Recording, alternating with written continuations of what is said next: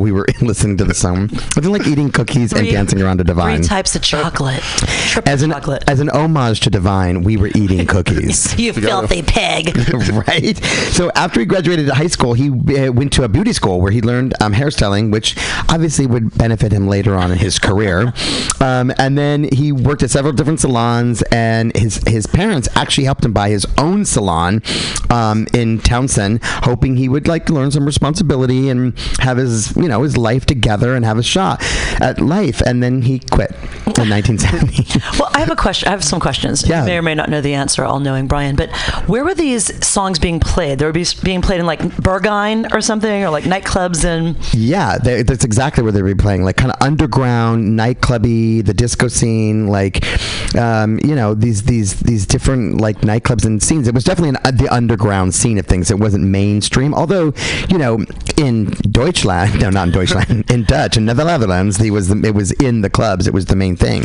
Um, so yeah, I mean, I think some of these. What happened was some of the he saw the, the success of some of his movies and was like, oh, you know, like I can take advantage of a lot. I can do hair, I can act, and I can sing now. Like why not? Um, the nickname Divine. Do you know how he got it? No, please tell me. This is a cool story. So the nickname Divine was given to him by John Waters himself. Um, and at the time, Waters was reading Our Lady of the Flowers, which is by uh, um, uh, a story by Jean Genet, and it's a controversial book about homosexuals living on the outskirts of Parisian society.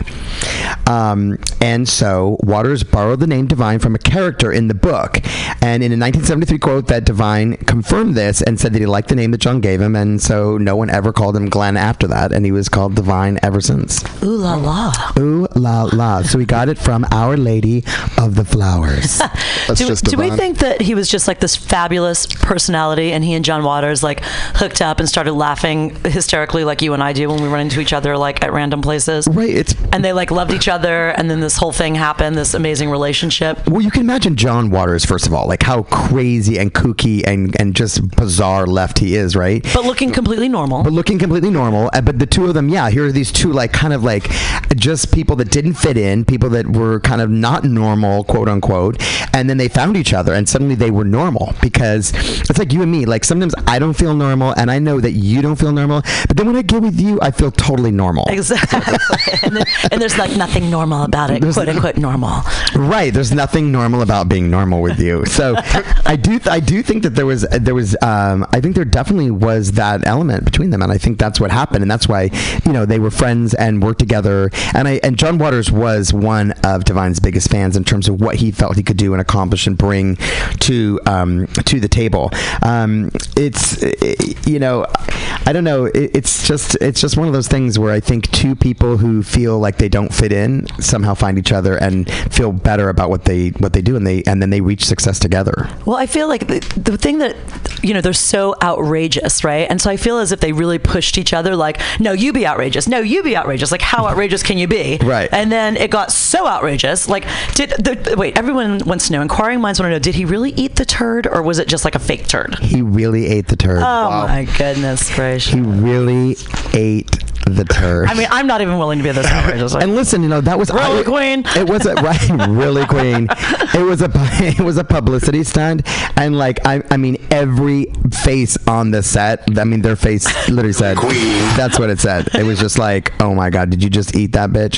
But it was a publicity stunt, and it worked because it absolutely brought them into this like culty underground thing where people that just wanted to see crazy, stupid shit. midnight movies. Mid- Midnight movies. I'm so glad you. Oh my god, I'm so glad you brought that up. So most, most certainly, most younger people have no idea what that even means, right? There was a time, right, where you couldn't go see culty films or crazy films unless it was at midnight because that's you know that's when you went. That's when you saw Rocky Horror Picture Show.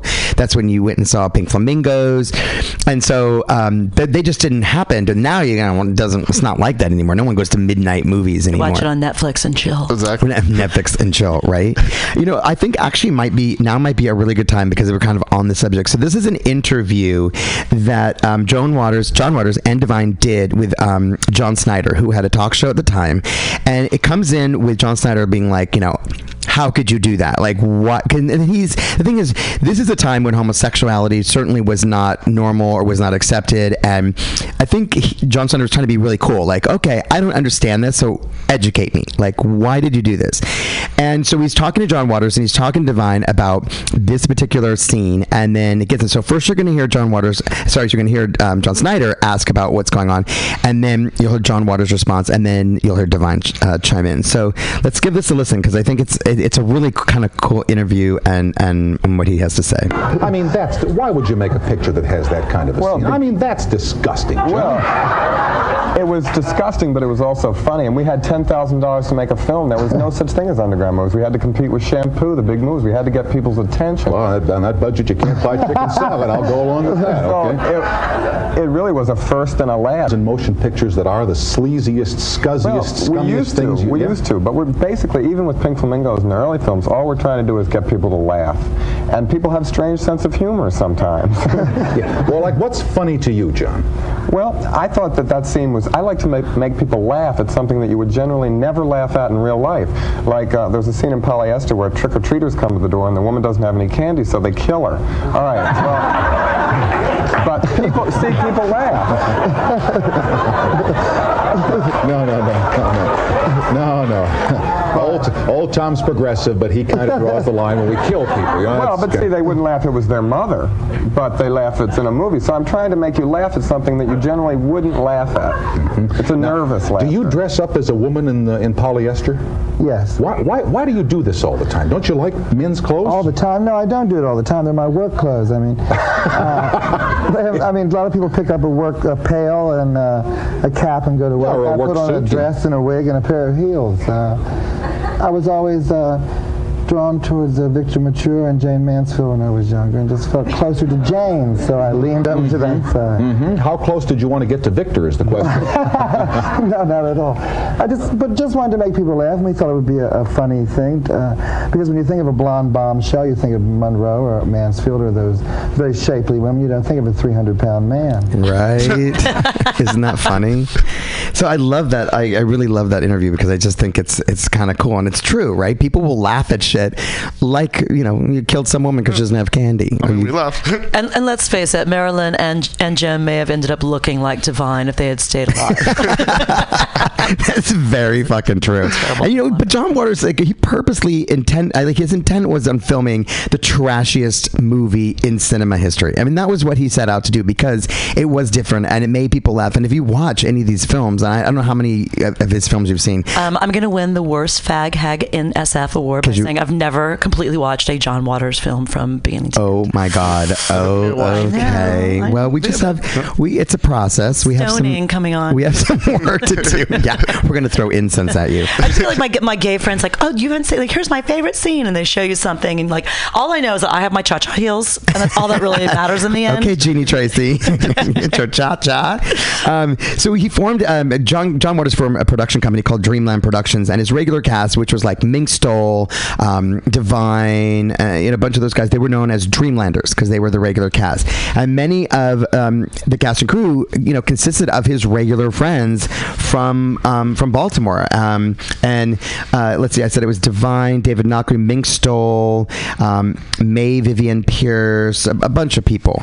Um, but there was a song that he he sang called "Love Reaction," which was his third single off of his album called "The Story So Far" by Divine, and it was recorded um, twice upon the suggestion of Divine's Dutch record company, which is I guess why he's big in Dutch. That doesn't make sense, but the Netherlands. Um, and the sec here's an interesting story about this song. The second version modeled after New Order's successful song "Blue Monday." Do you remember? Do you know New Order? Remember? New- So "Blue Monday," and so a lawsuit was actually threatened against the writer of this song for audio plagiarism, but it actually never really materialized. So um, I don't know. We'll see if this see how New Ordery this sounds. Um, all right.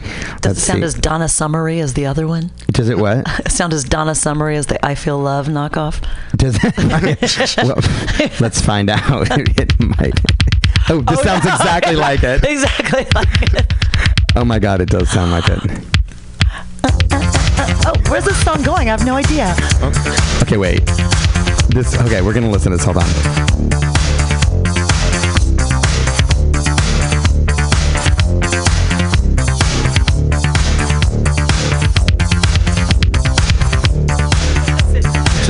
Like you do. When you When lay you lay- Oh, oh, we lost it there. Okay, now it's creative. Okay, I mean, It's a remix.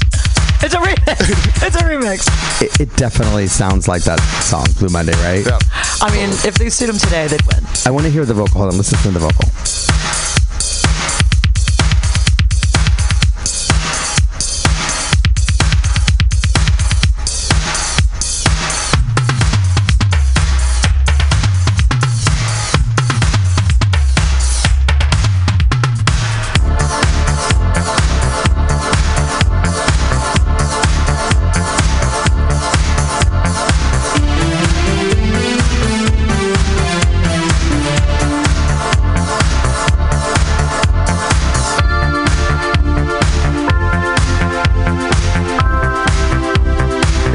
Just like laughing so hard. like, certain parts of it, we're like looking at other like, oh my god! Like it's well, you can see why he got sued. Well, one apparently he doesn't sing on it, and it was it wasn't it wasn't Divine that got sued. It it was the writer. But I'm dying to hear the vocal. Where is it? I'm gonna move this ahead. Let's just say. Uh,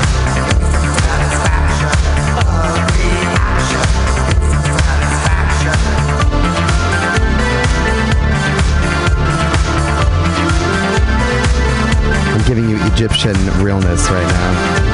Mm, mm, mm, yeah, okay, so I can see why he filed law. You say he It got was like sued, the- but it didn't go through. It was the remix. It didn't. It, well, it didn't materialize. Oh, okay. Yeah, right. I'm It- surprised it didn't because I'm surprised it didn't either. I don't. You know, who knows? It costs money to sue, Yeah. right? So maybe there was that. And as- maybe she, maybe Divine had no money, so it was like, why even? Why, right? Why even bought and John Water or the writer? who- It wasn't, and it wasn't. He didn't remember. He didn't sue Divine. He sued the writer. Yeah. Um. So yeah. So the first film Divine did, dressed as a woman, was called Roman Candles, and it was filmed in 1966. So this is way before the music, in which he dressed as a smoking nun. Now you remember you can think about this in 1966 like a smoking nun like that's just not that just was not okay. And then the next movie where he appeared in drag was called Eat Your Makeup. Okay, this is fabulous. It was filmed in 1968 before I was born. Slow down, Gina. In the film, he portrayed a fictionalized character version of Jacqueline Kennedy, who kidnaps fashion models and forces them to eat their own makeup. I want to watch this one. Okay, that sounds amazing. Like, can you imagine just like, kidnapping like Iman and like shoving makeup down her throat? I mean, don't we want to shove anything down their throat? I mean, but I think the makeup is like a. I mean, idea. at even food, like a Tic Tac, like I'm going to shove anything I can get. anything. That's why he's like, well, they have makeup on them. Let's just feed them that. Maybe they'll gain some pounds. At the time, though, the films were obviously not widely received, but remained um, underground with like you know the hippie subculture. Like these were these underground movies that were you know starting to come, and and Divine made a point of keeping his involvement with these you know these low budget underground films. Fr- he kept it from his conservative parents, who wanted obviously bought him the hairdressing salon, and So were like, hairdresser by day, like wacky film star by night. well, I think it was more like um, no longer hairdresser by day, and what in the hell is this movie where you're shoving makeup down th- people's throats? Like, But obviously is- doing his own hair. Right, right. So Divine continued to appear in um, in drag in more of Waters' films, such as the Diane Linkletter story, which was in 1969, which was loosely based on the true story of Art Linkletter's daughter, A political, Diane. political thriller. Yeah, right. Who committed suicide the, the previous year. So this was like obviously right on the edge of like a suicide. And then Divine obviously started getting more notoriety after appearing in Mondo Trasho, which you probably don't know, and Multiple Maniacs. In Mondo Trasho, Divine played an unnamed blonde woman who runs over a hitchhiker. Oh my God. That was you. It was. I mean, maybe. Plead the fifth. Um, and then and then multiple maniacs was the first john Water films to receive like a widespread attention due to its controversial nature, because divine played this character called lady divine who runs an exhibit known as the cavalcade of perversion and in one scene lady divine pleasures herself in the church using a rosary I mean, who hasn't done that? It's Though? like Ben Wa balls, like, gi- like a giant Ben Wa ball rosary. Is it's that like what they're a- called? Ben Wa balls? ben wa balls are the round They- right Same thing of anal beads. Oh, yeah. Right, some, same thing, right? I mean, they can you can use them. We're going to that. have to see a film clip. We're going to have to see We're, we have to see a film clip and in another scene she kills her boyfriend and eats her heart which you've done before so you know right Just eat the boyfriends. You just you just eat the boyfriends. Um, but the the movie that inevitably got Divine, you know, to stardom was Pink Flamingos, and this is the one where you know John Waters uh, meant he, he, you know, it was definitely meant to be an exercise in poor taste, which is what he said because it was.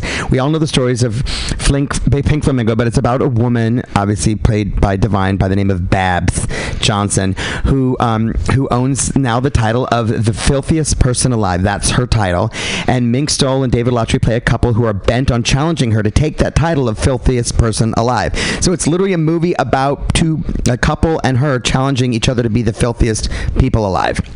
Which is super cool. What do they get if they win? Like, I don't. I don't like. I just think they just want the title. They don't. It's not even what they win. They just want to be known as you know we are the filthiest person alive or the filthiest people alive.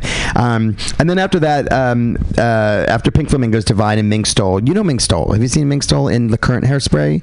Have you seen Hairspray like the current one? Second, I'm really gonna have to talk to you after this show. fag hag revoked. Mink Stole was also in Crybaby. No. Okay. Oh wow. Okay. So, so they the two of them did a lot of like small budget plays at the Palace Theater in San Francisco, which is kind of cool.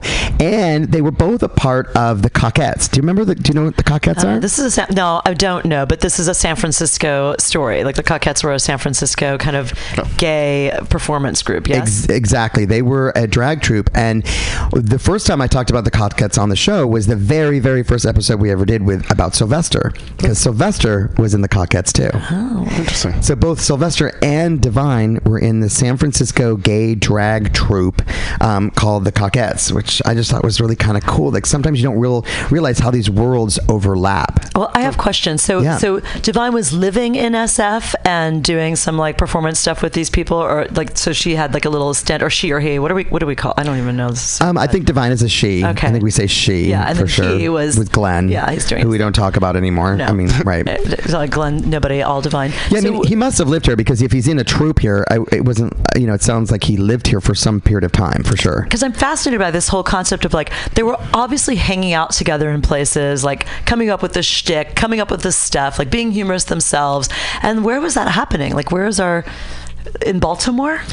Well, You mean John Waters? Yeah, John yeah, Waters I think uh, definitely in Baltimore was because that's where they met. That's where they're friends for a long time. I think this was probably a departure from Baltimore for a period of time, but I think they were really. I think they were friends. You know, this is so. This was I'd say so. This was after Pink Flamingos. So he obviously took a break, or she obviously took a break after Pink Flamingos, and you know came here and did some drag troupe stuff. So they remained friends and continued on. But you know the stuff with John was you know all happened back in Baltimore.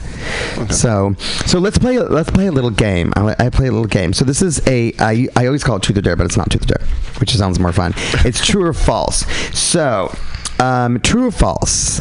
Um, let's see. Boy George has a huge tattoo of divine on his arm. True. I'm gonna say true. That is true. He has a huge tattoo of Divine on his arm, which I think if you we just talked about Boy George actually last week, and he has all these tattoos of these different artists that he loves. Siouxsie and the Banshees. Um, I know there's another one. Um, and an interesting fact about um, uh, um, what's the movie? There's Hairspray. So originally, Divine was supposed to play not only Edna, but he was also supposed to play Tracy.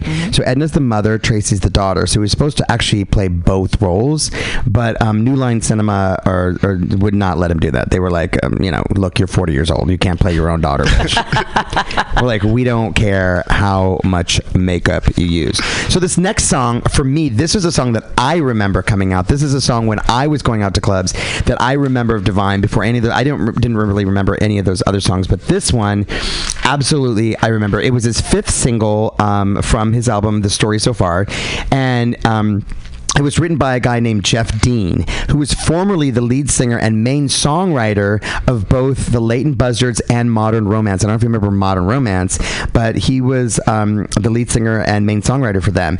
So um, J- Geoff Deane later went on to write the cross-dressing themed movie Kinky Boots. Interesting. And so he wrote this song. This is the person who later wrote Kinky Boots. Um, he wrote the song, and this particular song was also covered later on by the Vaselines. I mean, I remember the name. I don't remember them that well, but this is in 1987, and it appeared on the EP called uh, their EP called "Son of a Gun." So. I remember going into clubs because this was just like the gay fucking song, and um, I'm not sure if you remember it. But I play the video on Fridays at the edge of the song, and it's fucking fierce. Listen up. It's called "You Think You're a Man."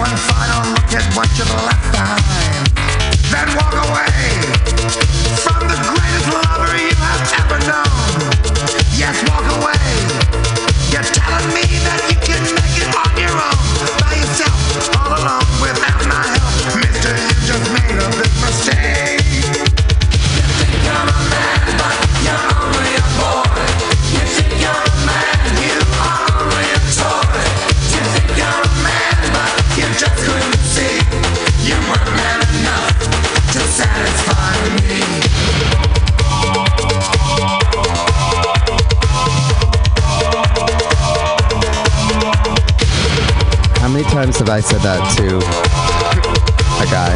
You think you're a man, you're just a toy. but you're only a toy, Only a boy. Not enough to satisfy me. a boy toy, right? You- But you're not man enough to satisfy me. Oh my god, that video is so cool. She comes out in this like silver, like satin dress, just like a Pinwa- just like set. stuffed into it. Comes out, and there's like all these good, like go like fierce bodied go-go dancers like dancing around her, and it's just, it's actually really, it's really, really a cool, it's a cool video just because it's way back when. And you know, when you look at the, this time, I mean, this is 1984, so this, you know, she kind of predates RuPaul. Yeah. Oh, absolutely. But also, we were just commenting while this song was playing how this is such a 80s uh, classic sound for electronic dance Yeah, music. It's sure. like the it's it, it's obviously right in line with what was happening at the time with New Order and like you know, Exactly. Transition away from disco. Absolutely, transition from disco into this stuff. And I do. I mean, we must admit that they all sound a little familiar. They like all similar sound- to yes, songs that they we've do. heard, Yes, they heard do. before. But um, but again, like being on this kind of at the time very French Mm-hmm. culture, being a drag queen or a character actor, as he preferred to call himself because Right. of the time and what have you. Right. Uh, it's a pretty fascinating um, impact on dance music, and like you saying that you would go to the club and this was playing, and you guys knew the lyrics. That's that's pretty impressive. Yeah, absolutely. I mean, and and you know, there probably wouldn't be. I mean, for all intents and purposes, and no disrespect to RuPaul, but there probably wouldn't be a RuPaul's Drag Race. I mean, this was the kind of thing could be Divine's Drag Race if she was still alive. I was thinking earlier. You said that he hung out with John Waters and his crew, and like what were they called, the Dreamliners, or The, uh, yeah, uh, Dreamliners. well, could that be like a proto club kids like from New York that inspired it? Ab- outlandish you know, Uh, acts. Absolutely. I mean, I think that's what that meant. Like, we're part of this crew of, of people that are just out there. Exactly. You know, for sure.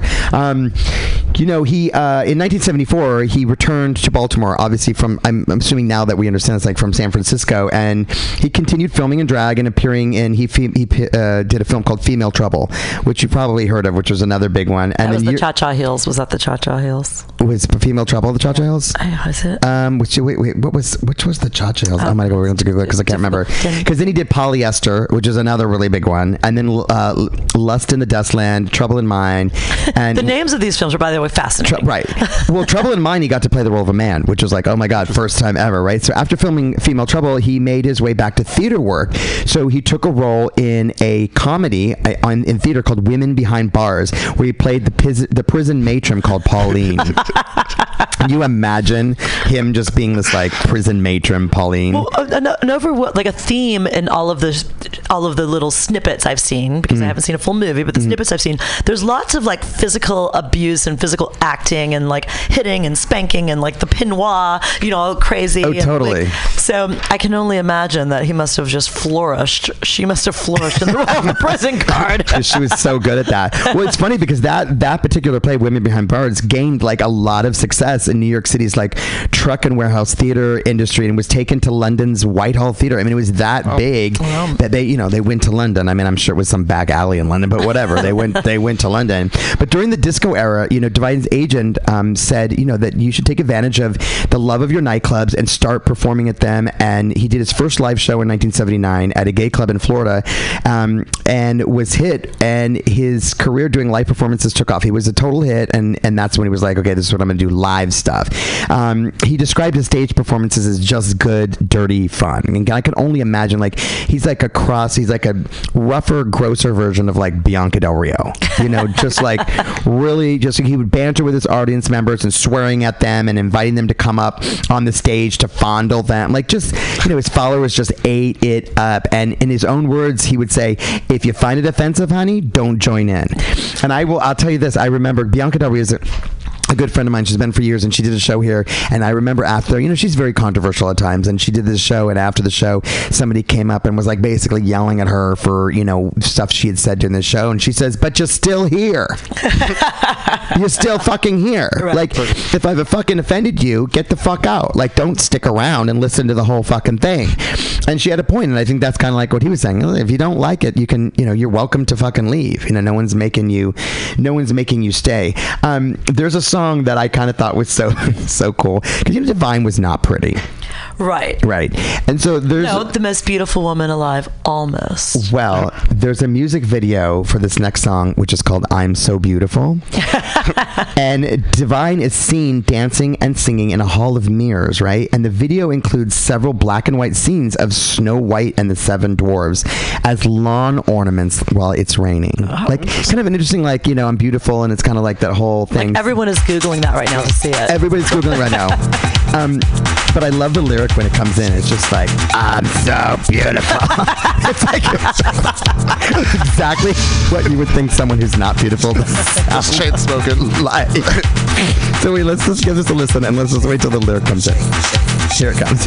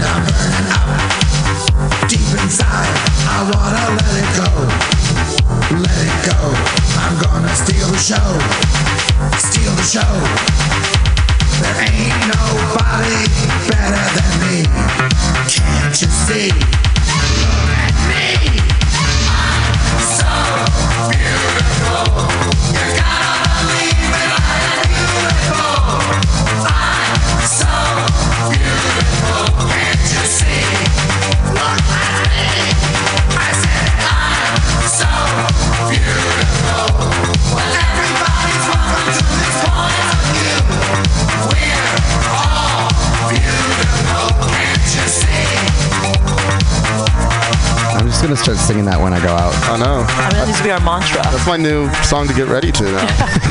it's like, I'm so beautiful. We're all so beautiful. Can't you see? Could you imagine if you just played that every time you were getting ready?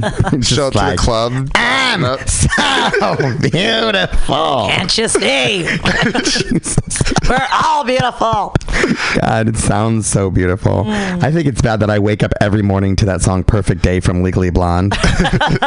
Sun's up a little after. Like seriously, that's how I wake up every day. How much fun would Divine have today spoofing all of that stuff? That would have been brilliant. Oh my God! I- mean, I'm pretty sure. I mean, if you have to think about, um, you know, if he if he had not died uh, at a young age, because he was only in his early 40s when he died, so he was he died in 1988. Um, eh, you know how famous he would probably be today, especially with everything that's happened over the years. You know, you wonder like what that career path would be and how much fun it would have been to have him still around doing just crazy things and would he would he be acting more as a man would he still be like i think there's so like a lot of people believe he would have been like the rupaul like you know what i mean like just with the crazy underground following that he had for years i mean who knows I'm curious how he would have been on Married with Children. Like, would he have been like his divine character, or was he gonna play a male role? he was that, supposed to or- play an uncle. He was supposed to play like Uncle something or other. I totally Esther? Yeah, Uncle, Uncle Esther.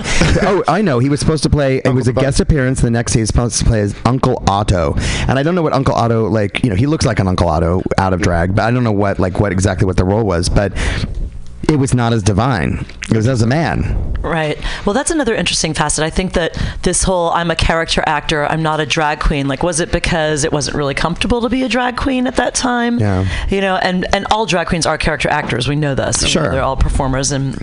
Some of them funnier than others, Right, Um, right. But I do think that was that was probably part of it, right? It's like, well, no, I'm a character actor, mom and dad. I'm not a drag queen. It's almost like saying I'm bisexual. Right. You know, for like when so many artists were like, I'm bisexual. And then later on they came out gay. But at the time, they had to say that because that was more acceptable Right. than saying that they were gay, you know? Well, I will say this: like my first, well, I grew up in New Orleans, which was very kind of divine heavy because there's like lots of you know alternative uh, lifestyle. That's where Bianca Del Rio's from. Yes, it is. Yeah. Um, but I'll never forget, like when I first went to New York, like early club days, like Tunnel with like Junior Vasquez and Danny Mm-hmm. Tenaglia, and I met you know predominantly gay men were my friends, like all these gay males, and they were constantly like quoting Divine, behaving like Divine, acting out Divine things, and this is like mid early '90s, Mm-hmm. so.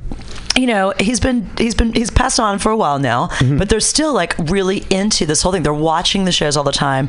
Now that even today, like again, like now that you you know they'd have videos, but like, you, know, you have to watch parts of this snippet thing. Back then, it was VHS recordings. Mm-hmm. Now though, I have friends who are like, "You've never seen that girl?" Like I'm in a hotel room the other night with like DJ Dan and whatever. They're like, "You have to watch it," and then we watched the Cha Cha Shoes video again. Uh, so uh-huh. you know, it really is like has such a, a impact on gay and just popular culture like not just gay culture but like Sure. popular culture today uh, like really quite uh, you know legendary It is, and, you know, and that's why we talk about it because um, you know these these are the people that have helped form. I mean, the fact that year this many years later, you're sitting in a room and they're going, "Oh, you haven't heard that, or you got to watch this clip." And how many years has that been? And yet somehow we still talk about it because it is a a foundational part of the LGBT you know Q cu- cu- you know culture. And, I, and I think the song speaks volumes, right? Like, I am beautiful. We are all beautiful. Can't you see? I mean, what Mm-hmm. we all know what what she he is saying in that moment. Like, we're all beautiful. Forget about your judgments and what have you, right? And I think that was a, a this thing. It was a judgment. It was like flaunting judgment. Like, judge me. Go ahead and judge me. Mm-hmm. Right. Because here I am. And I think that's where we all like want to live right now. Like, we're just like, fuck you for judging us. Absolutely. Abs- You're going to say something? Oh, I was like that goes back to the whole John Waters like you know movement to like subvert like what's considered appropriate or okay. It's like fuck you, we're gonna fucking beat shit on camera. We're gonna so Right. you can be the filthiest person there is. Like why? Because we can. We don't care what you think. Exactly, and I think so many you know gay youth at the time, or you know even if you weren't gay, but especially if you were gay, like you identified with that, like you identified with being different, and that this person was embracing being something like, yeah, I'll eat shit on. It's almost like own, literally owning your shit. Yeah. Exactly. You know, like I remember that. I think I've even brought this up once before. There was a Family Guy episode where they find out that Lois had filmed a porn, and oh, so then everybody was judging her and being like, "Oh, she filmed a porn, she filmed a porn." Blah, blah, blah. So what she did was she went into like this town hall meeting and she put the porn on and was just like, "There," like she owned it, Yeah. and then no longer was it like this big deal. Mm-hmm. And so it's kind of like that. Like I think for me growing up, like Divine was like one of those figures where I'm like, wow, she's like in the mainstream. She's not not in, in my for my world it was the mainstream. Like we're we're in a club listening to this. We're in a club listening to a drag queen that sings a song. It's like when I saw RuPaul the very first time. RuPaul was one of the main inspirations for me as a musician, and that happened because I was in a club in LA. And I remember being at this club, Studio One, and I watched and I saw her show. And I literally sat in a car with my friend after the show, and I was like, "Wow! If a drag a drag queen can become popular and doing shows and performing and be on a video and have an own music video, like why can't I do that?" And that inspired me to do that, which was why later on, and here's a quick little funny aside. Years later, um, once I had hit the Billboard charts and I had you know done what I did, and I had worked for Kristine W on the way up there, who helped me. I did a show where it was me, RuPaul, and Kristine W. so it was kind of like this full circle thing for me. But you know that that that made me believe that I could be something that I that I could be a singer. I could be you know I could be famous. I could have a music video. I could do these things because if they could do it, then I could do it. So it was inspirational, you know, for me to see that. And again, as a timestamp, like we're talking about the 60s and 70s. We're Right, not talking exactly. about 90s and 2000s. Right. Yeah, which for, is really for sure amazing. For sure. I mean, I was it was I was just coming. I was just starting college. It was 1987. Mm. You know, and I was going out to gay bars, and you know, I would see RuPaul up on the screen and be like, "Fuck, that's crazy." Yeah. And I remember feeling very proud, like, "Wow, we like we are starting to get noticed." But you know, there was such a long road ahead. But um, I'll- we're gonna leave. We're out of time already. Oh my gosh, Gusto. I didn't know, right? calls. It just, I know, we just, we just, oh yeah, well, I took the phone off the hook. I was just so excited. um, but on March 6, 1980, Divine spent the day at Sunset Gower Studios rehearsing for his guest appearance um, the next day as Uncle Otto in Married with Children.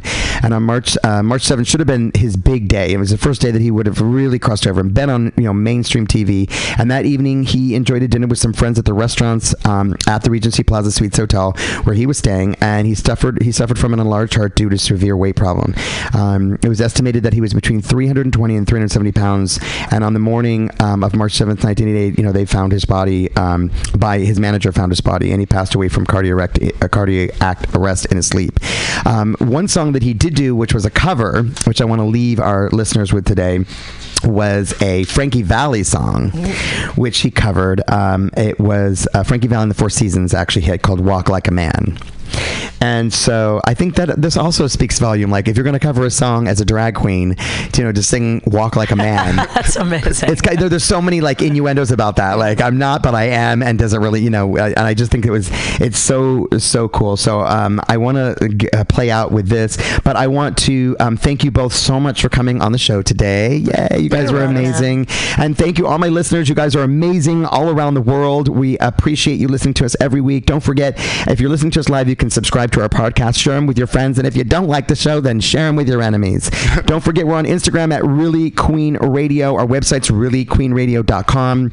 And we uh, really, again, thank everybody for all of your support all year long. And um, we are going to uh, Walk like a man. walk like a man. And we will see you guys next week on the show. Thank you very much. I'm Brian Kent signing off. Thank you, Gina. Thank you, Dante. Bye bye. Have a good week, everybody. See you next week.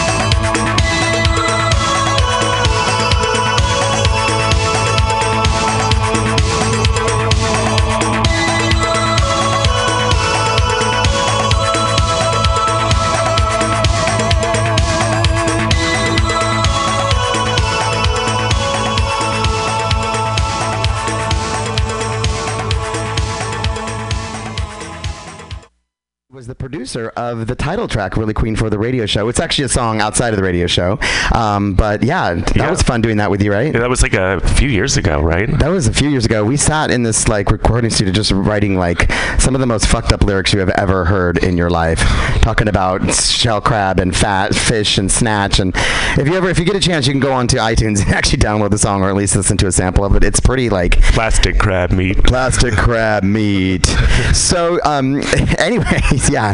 So we are starting season two. We've got um, our, this is our first time ever on a Thursday, which is super exciting, and we have um, our extended show format as well as our new date and time. So I'm super excited to be here. Um, if you haven't joined us before, each week we're exploring a new musical artist that has helped to influence the LGBTQ culture as we know it today. Um, so the show was born out of a conversation where a friend of mine were out and about, and I said, "Oh, this is so and so," and he was like, "Wait, who is this?" And I was like, "Really, Queen?" Because it was someone that he should have known, right? Yeah. For sure. So, um, anyways, if you want to talk to us at any point during the show, you can reach out to us at 415-550-0511. Um, our Instagram is Really Queen Radio, and our website is really queen really queen really no w in there really queenradio.com where you can find our podcasts so um, the guys don't necessarily know um, unless i open my mouth at some point exactly who we're talking about today. But um, this is our, our artist for today and i thought you know we've been talking about females so much for the first season. Um, um, you know and obviously a lot of these female divas have influenced us but this is an opportunity for me to um, share with you some of the men that have influenced gay culture. So here we go. This is our first artist of the day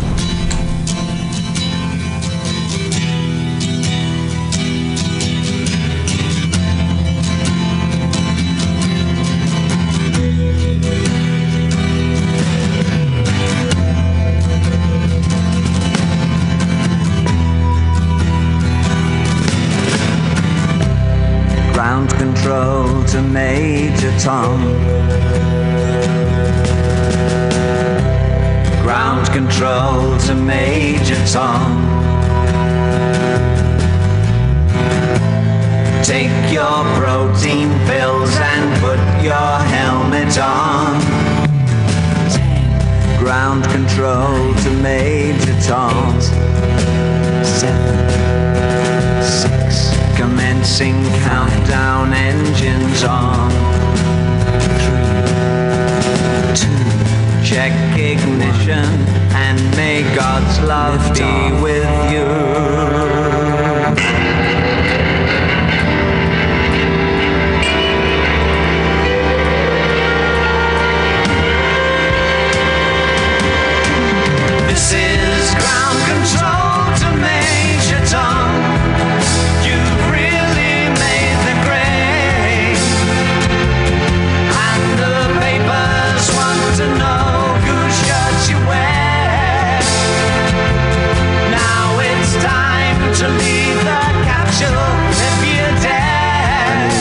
Song is like right david you remember this song you're much older than me I remember this song. I was probably 14 when it came out. you were 14 years old No, I wasn't born yet. In 1969, I was not alive or thought. I don't think my parents were. Well, my parents were teenagers. you, your parents were teenagers Oh, yeah. in 1969 Yeah. i was born in 1969. My 1969 mom was 16 when I was born. So Your mom was a cool girl. She was feeling it. young, very young. She was young. Well, our artist, if you don't know who that is, is none other than David Bowie. And ironically, this was not planned. Today is the third anniversary of his death to the date, right? Yes, Philip, Philip yes, was ma'am. like, Philip was like, wait, didn't he die three years ago And it, was, today? and it was his birthday two days ago. His birthday was two days ago, January 8th. So um, he's known as, let me give you a little history on David Bowie if you don't know. It's David Bowie. He's an English singer and songwriter and actor. He um, was basically a, a leading figure in the music industry um, and is considered probably one of the most influential musicians of the 20th century. I mean, he was acclaimed by critics and musicians, um, especially during his work in, during the 1970s. I mean, his career was marked by reinvention, which we know more than anybody. If you look at Madonna, you look at Cher, it's all about reinvention, and he kept reinventing himself over and over again um, through his look, his visual presentation, his music, his stagecraft, and a lot of that, and most of that, I would say, had a huge impact on on pop music. Um, they said during his lifetime, his record sales were estimated at 140 million albums worldwide. Damn. I know that when he passed, his uh, wife Iman, she inherited 100 million bucks. Yeah, she well, she was he was married to Iman, the the Supermodel. the supermodel of the world, and um, yeah, so that those those numbers made him one of the world's best selling artists of all time. And he was, of course, you know, as many others, was inducted into the Rock of Hall, Hall Hall of Fame in 1996. So um, you know, this guy for me, I mean, I don't know about you guys, like I, you know, certainly in the 70s, I, I was growing up in the 70s, but I was still young, but I do remember a lot of his music. Philip, you you probably don't remember any of his music. No. Just I mean, l- later on, right? Yeah, I mean, like I, uh, you know, just from hearing it in, in remixes or you know through friends, but it's so far beyond my time. Yeah. Well, you're how old are you now? Thirty-one. Aww. Oh, that's so cute. She's so cute. She's so cute. Well, that's not. I, mean, Well, I me- grew up in the 70s, but I'm a child of the 80s, so I'm more of a labyrinth, modern love, David Bowie. Right. Yeah, me You know, too. That's what I remember. Totally, totally, totally. I mean, I, that's exactly what I remember too. I mean, so he has, he had a very interesting. I mean, his career is amazing, but he started off with a very interesting. He, he was formed his first band when he was 15 years old in 1962, way before our time, um, called the Konrads, and then he went to another band called the King Bees, and then he got this manager finally, um, which which uh, later on helped him to transition to, into being a solo artist. But um, he moved to another band called the Buzz, and he they basically put out like unsuccessful single after one after another. So you know his career was not marked from the beginning, you know, by being you know successful or, or being a hit right off the bat. Um, but a thing that's very interesting about his name, um, Um, do you know what his real name is? I don't. It's David Robert Jones. So guess what they called him instead of David, like as a kid? What? Davy. Davy. Right now, now put that together, Davy Jones.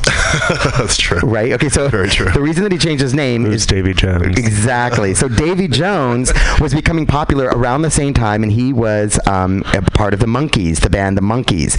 So everyone was like Davy Jones, and it was getting confused. He was like, I got to change my name. So he ended up changes, changing his name from um, from David Robert Jones or Davy Jones to David Bowie. It's kind of interesting, right?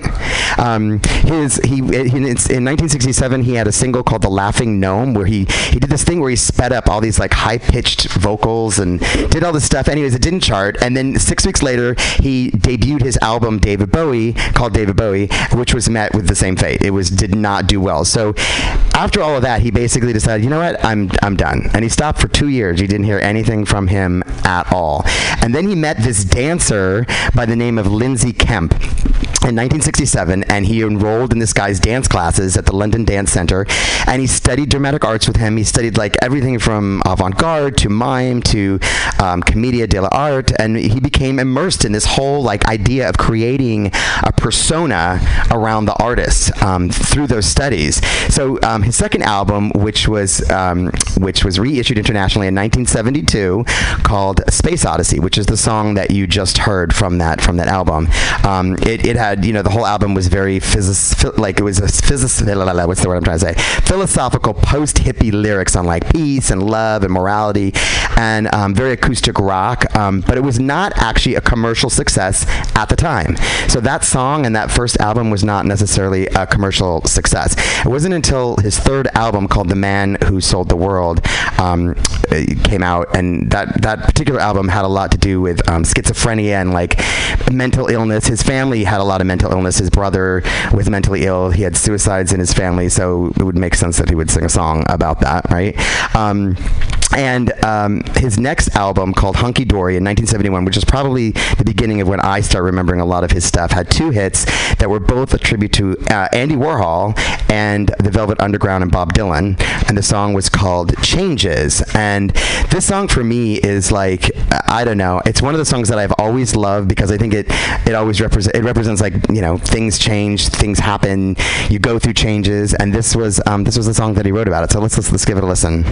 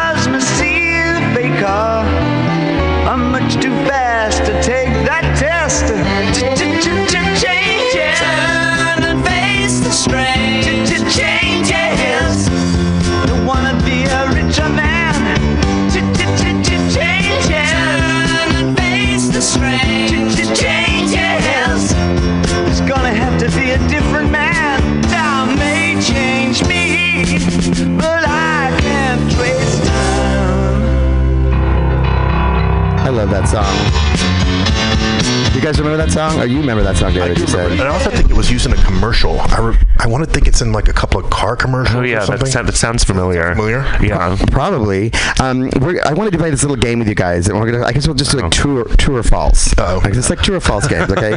this is easy. Okay, we're gonna start with a very easy one. True or false? David Bowie refused to drink tea. False. Philip. Mm, true. The answer is true. Oh. So when he was five, Bowie's parents That's took so him. random. I know, wait, right? life, though. He didn't really reject it his whole life. He did. Wait, he did. So when he was Really, Queen? really queen. I wonder if she had a bad experience or she, something. she did. So wait, when he was five years old, Bowie's parents took him on a, uh famous boat trip where he drank tea that had been stewing for seven years. Oh, And it was so awful that he or hasn't drunk water? Right, probably, but it's, it was so awful that he hasn't drunk a cup of tea since. So yeah, I mean, I don't think you know if I had that kind of scar, like you said, something happened at this early. Seven years. That's pretty scarring. What is like? Where? Where was that? I I don't I don't. really, your parents? Come on now. Like, not- you're a child. Why, why would it, why, first of all why would anybody want to drink tea that was seven years His old? parents were trying to kill him, clearly. um, so, um, okay, here's another question. Here's another little pop question. Okay, so um, true or false? David Bowie's eye co- eyes are the same color. They are not. Absolutely. um, I'll agree with David on that one. Okay, so the answer is that his eyes are exactly the same color. But one is missing pigment. Well, here's the story. Contrary to popular belief, David Bowie's eyes are the exact same shade of blue. They just look different due to a permanently dilated pupil, which he acquired during his school days when he and his friend George Underwood, his friend, punched him in the eye in a fight over a girl. Yep. And because of that fight, his eye is now permanently dilated, and so people think his eyes are different colors because they can't. It doesn't look the same. it should have been the tea. That would have been a good story. What, the tea? The tea. She drank the tea, and her eyes changed colors. it's a girl. What was in that tea, girl? girl, what was it? What's the tea, girl? tea, no, no, no. Tea, na na na. So, in 1972, his album "The Rise and Fall of Ziggy Stardust." This is kind of like what was the rise and fall of Ziggy Stardust and the Spiders from Mars. That was his band. Kind of that's the album that made him a superstar. And I, re- I mean, I remember the name Ziggy Stardust. I remember being being young and being like, "Who the fuck was Ziggy? Who is this person?" Right? So he dressed. Do you, do you know who Zig, Do you know his character at all, um, Philip? Have Yeah, yeah. I've, I've seen it, but uh, I don't know the story behind it. Yeah, I mean, he dressed in these these wild costumes that spoke of some kind of like future, and he portrayed this this per- um, called Ziggy Stardust, and it kind of signaled this new age in rock music where it wasn't just seeing a singer; it was these personas, it was these characters that were played, um, and it kind of that kind of album kind of and that whole I guess that whole era kind of announced the end of Woodstock. It was the end of the '60s, right? We were now in the '70s, and we were doing a lot of like really um, a lot of really different shit. So this next song, um, which for me, you know, again, is another one that I remember really, really clear. But this is this is the one that kind of I think really changed a lot of things for him.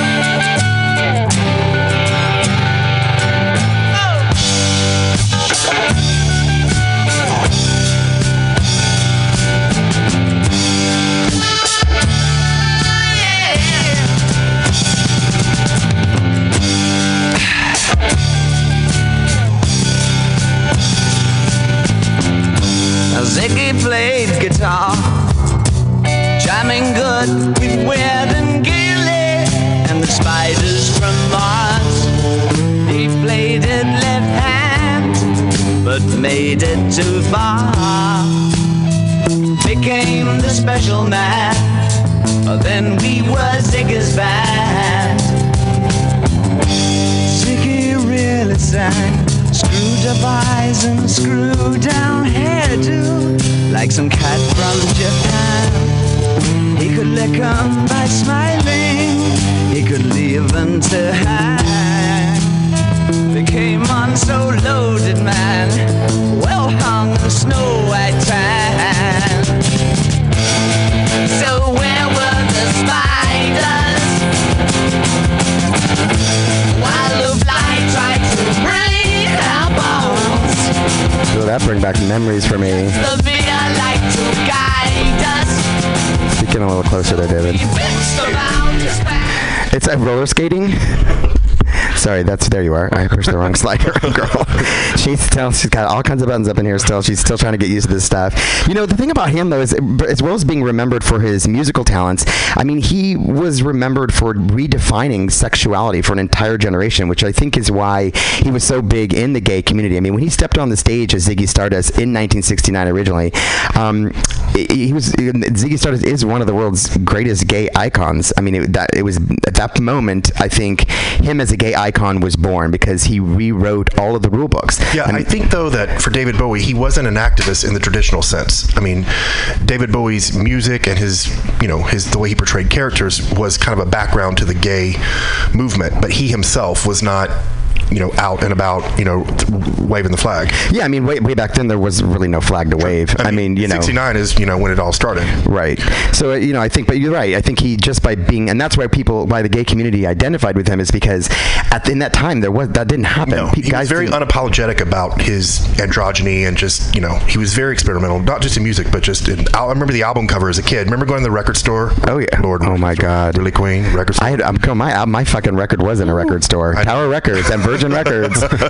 wow, that's a that's a that definitely deserves one of these. The album, album art was like the album art back then was just beautiful, and you it's what part of the reason you bought the record was to take it home and unwrap it. And David Bowie had the most beautiful covers and art, and you know it was a true package. Yeah, I mean, you look at his you look at his photos, and it's like it's drag. I mean, It it's is, it it's is. just the, the makeup and the outfits and the costumes and just everything. It's it's it's pretty phenomenal. And at that time, that was that was breaking rules. I mean, I'm sure for you, Philip, like you know, you've you've grown up in a in a place where you've seen this from the beginning. I mean, you know, when you were a kid or when you were first coming out. I mean, I don't know how old you were when you came out, but, but It was like probably like 15 or 16. so 15 or 16 years old and you know you, you saw drag queens and you saw these things where you know back then you just didn't see this kind of stuff. And so to see someone you know like that it kind of made people go oh i can relate. And, and hence you know becoming um, a, a gay icon.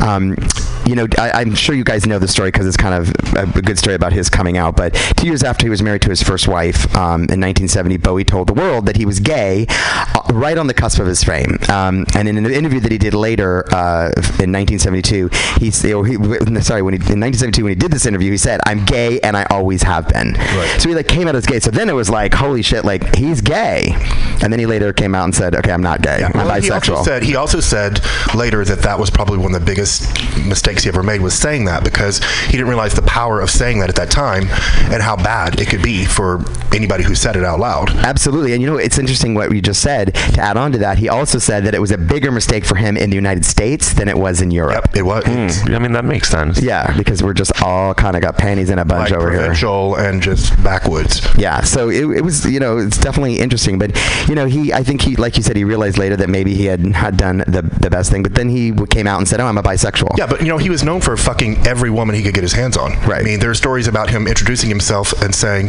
"May I show you to the bathroom?" And women would literally go with him in the bathroom, and they would leave with a smile on their face, and that was how he did it. Bette Midler apparently fucked him in a cupboard. yeah, it's like I was reading up on it. Like he's just been with some of the most Susan Sarandon. He's been with. He's been with Really? all these women. Ooh, yeah. girl, that's the tea. Tina Turner. He had Tina Turner. The Tina Turner. Everybody needs to do a No, no, Tina. no. Wow. Well, so when he when he you know just as quickly as he like transformed himself into this Ziggy Stardust character, he changed it again. He was constantly reinventing himself. He had all these different different characters. I remember um, it was Conan O'Brien, I think, on his show did this thing where he was rem- he was flashing back on all the different versions of who David Bowie was, and it was like all these different characters, like the Bucktooth Wizard and the Hunchback this and Ziggy Stardust, and it was like all these crazy Hunchback. Yeah, it was. Uh, the pictures are hilarious. He's like this hunchback. He has this like thing attached to his back, and then sometimes there's giant buck teeth in this wizard hat.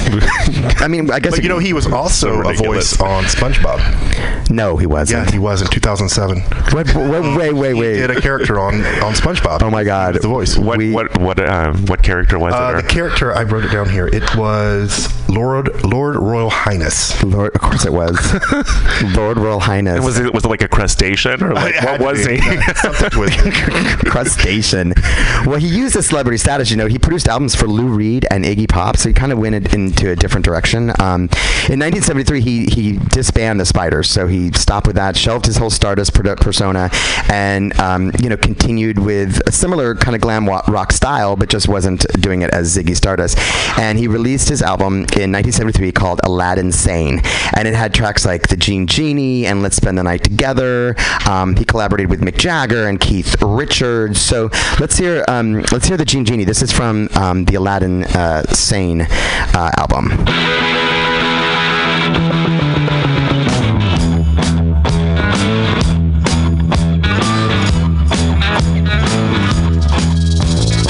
Small Jean Genie snuck off to the city, lasers and slashback blazers, and ate all your razors while pulling the waiters, talking about Monroe and walking on Snow White. New York's a go-go and everything tastes nice. Poor little greenie.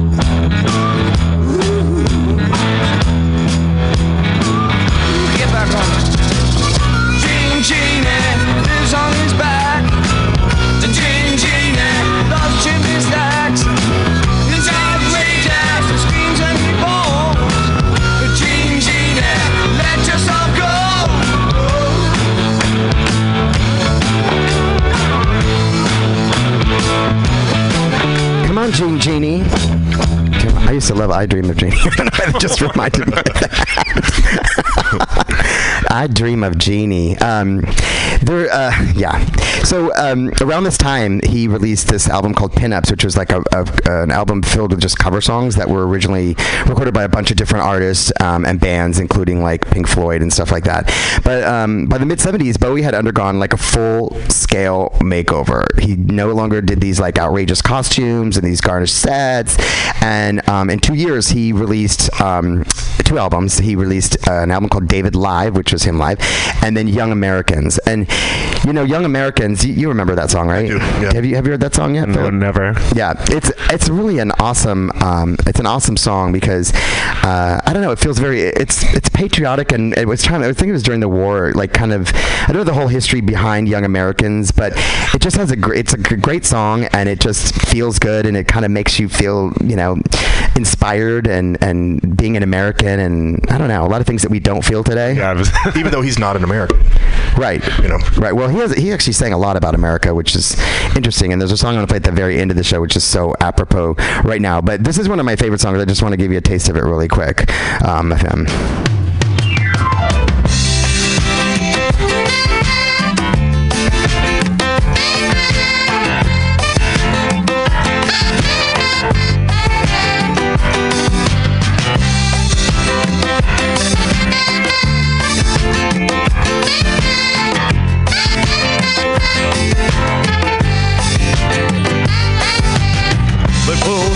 behind the fridge, he lays her down.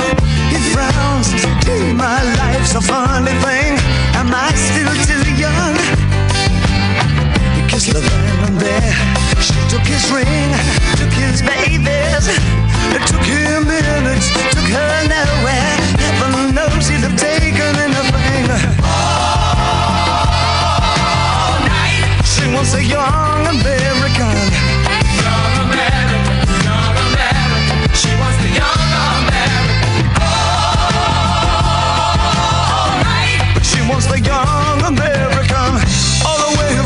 like that song. Her Yeah. takes off her What do you think of it, Philip? Yeah, I like it. It's funky. It's funky and cute. I feel like he's trying to sing now, not like before trying to be a character. So you're right. Once he sheds that character, it feels like he's trying to actually sing a song. Right, as opposed to like being this Be a persona character, thing. Um, should we go back to our little fun little um, game quiz? Yes. Let's do it. Okay, so well, this is more of a, th- rather than true false. Who does he? What other famous artist, musician, does he share a birthday with? Like big king of rock. Elvis. Yeah. Wow. He was born on the 8th of January as well. Exactly. Well, he was born 12 years after Elvis Presley was, but they share a birthday, which is kind of interesting. He- Yeah. he- what? Yeah. Yeah, he used to always joke around saying that he and Elvis used to share their birthdays together and stuff. He was actually on a talk show. He's like, "Yeah, I, I, we get together and we share our birthdays together." And, and Conan was like, uh, "Really?" And he's like, uh, "No." Girl, without a hand, how were we ever going to guess that one? I don't know, girl. you got a phone, right? she got a she got service. She got Metro. Um, okay, so this is interesting. So, true or false? David Bowie was um, was the one to first ever release a major downloadable single.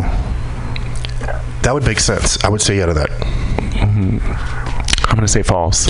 Um, the answer is that David Bowie's Telling Lies was made available for download on his website in 1996, making it bitch? the first downloadable single from a major artist ever. It would have taken approximately 11 minutes to download it using the dial-up speed. God. Remember that AOL? I remember one time trying to get the weather, and the map was coming up. It took like a half hour just to like. Not get- just that, but like somebody would call while you're online. You're like, I'm online. You hang up your phone. Like, Oh, the good old days. So, I mean, since we're talking about that, here's an interesting fact about him.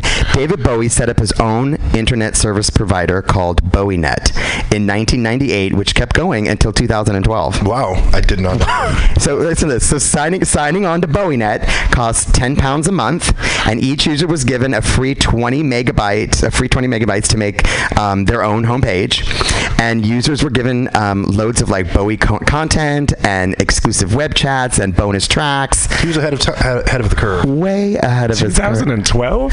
Yeah, until That's great. 2012. That's crazy. Right, just until 2012 we're still going. But 1998. That's like people that still have a Hotmail.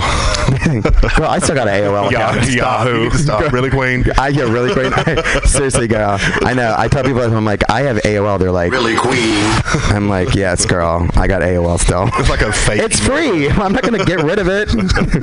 I, I send all my shit there that I don't really that I don't really care about. But um, so th- there's also this other funny story. Actually, I should share with you that he was um he was actually stalked on tour once by a five foot three inch rabbit. Rabbit. Okay, you're both looking at me like, what the fuck are you fucking talking about? So while he was on his North American tour in 2004, he was um, stalked by someone in a pink rabbit costume, and so he he's like, it seemed like relatively, he didn't really wasn't really phased by it. Like he kept seeing this like rabbit appearing in the in the audience, and he's like, you know, hey, it's rock and roll, whatever, like a five foot three bunny, like whatever. Um, but he said that it got a little harrowing later on because he, Bowie got on a plane out of New York, and the bunny, still in costume, was on the plane. Get out of here. No. you just imagine like you're it's like the Fiji water girl. Like, what is that presence behind me, bitch? totally creeping. Like two seats behind. Like, Two- ooh. I know. I was like, um, okay, that would be kind of scary if you were sitting and the bunny came on the flight. Come on, That's a good way to stalk someone, though. If you're gonna stalk someone, do it fun. Do it like that. Do it like all fun and cute. Like and, just hide out in front of their house in your bunny costume. I know, Well, that makes me think of that Donnie Darko. Oh, yeah. that creepy ass bunny wait, with Bird Bunny. Donnie from Darko. from yeah that movie Oh, wait, what movie? Donnie Donnie Darko. Darko. It's I like a haven't- cult classic. You know. Yeah, it's like I still haven't seen it. Oh my god, very it's like obscure. the creepiest bunny you've ever seen, and it like, and it's You like watch kind of it- like a stalker bunny. Yeah, you watch it, you're like, am I high? Am I? I must be high watching this. Am I, or I wish I was high Yeah, watching it's the this. only way you get it. Right. So, just kind of going on with his career. 1980, he he's now living in New York, and he released "Scary Monsters," um, which was a, a very you know applauded album that featured "Ashes to Ashes" and an, kind of an update, after that, which is kind of an updated version of his earlier "Space Oddity" um, number. And he did um, he did this song called "Fashion," which I thought was cool because when I right, it's an awesome song, right? And when I listened to the song, what I'm thinking, wait, first of all, what does this remind me of? And then I was like, wait a minute, who copied this song? Like a little bit. Like I'm thinking maybe, and it never, I never put that together. I'm gonna let you listen to a piece of it, and then when we're done listening to it, I want you to tell me like who who it is that I'm thinking of that I'm pretty sure got their shit from this song. Okay, here we go.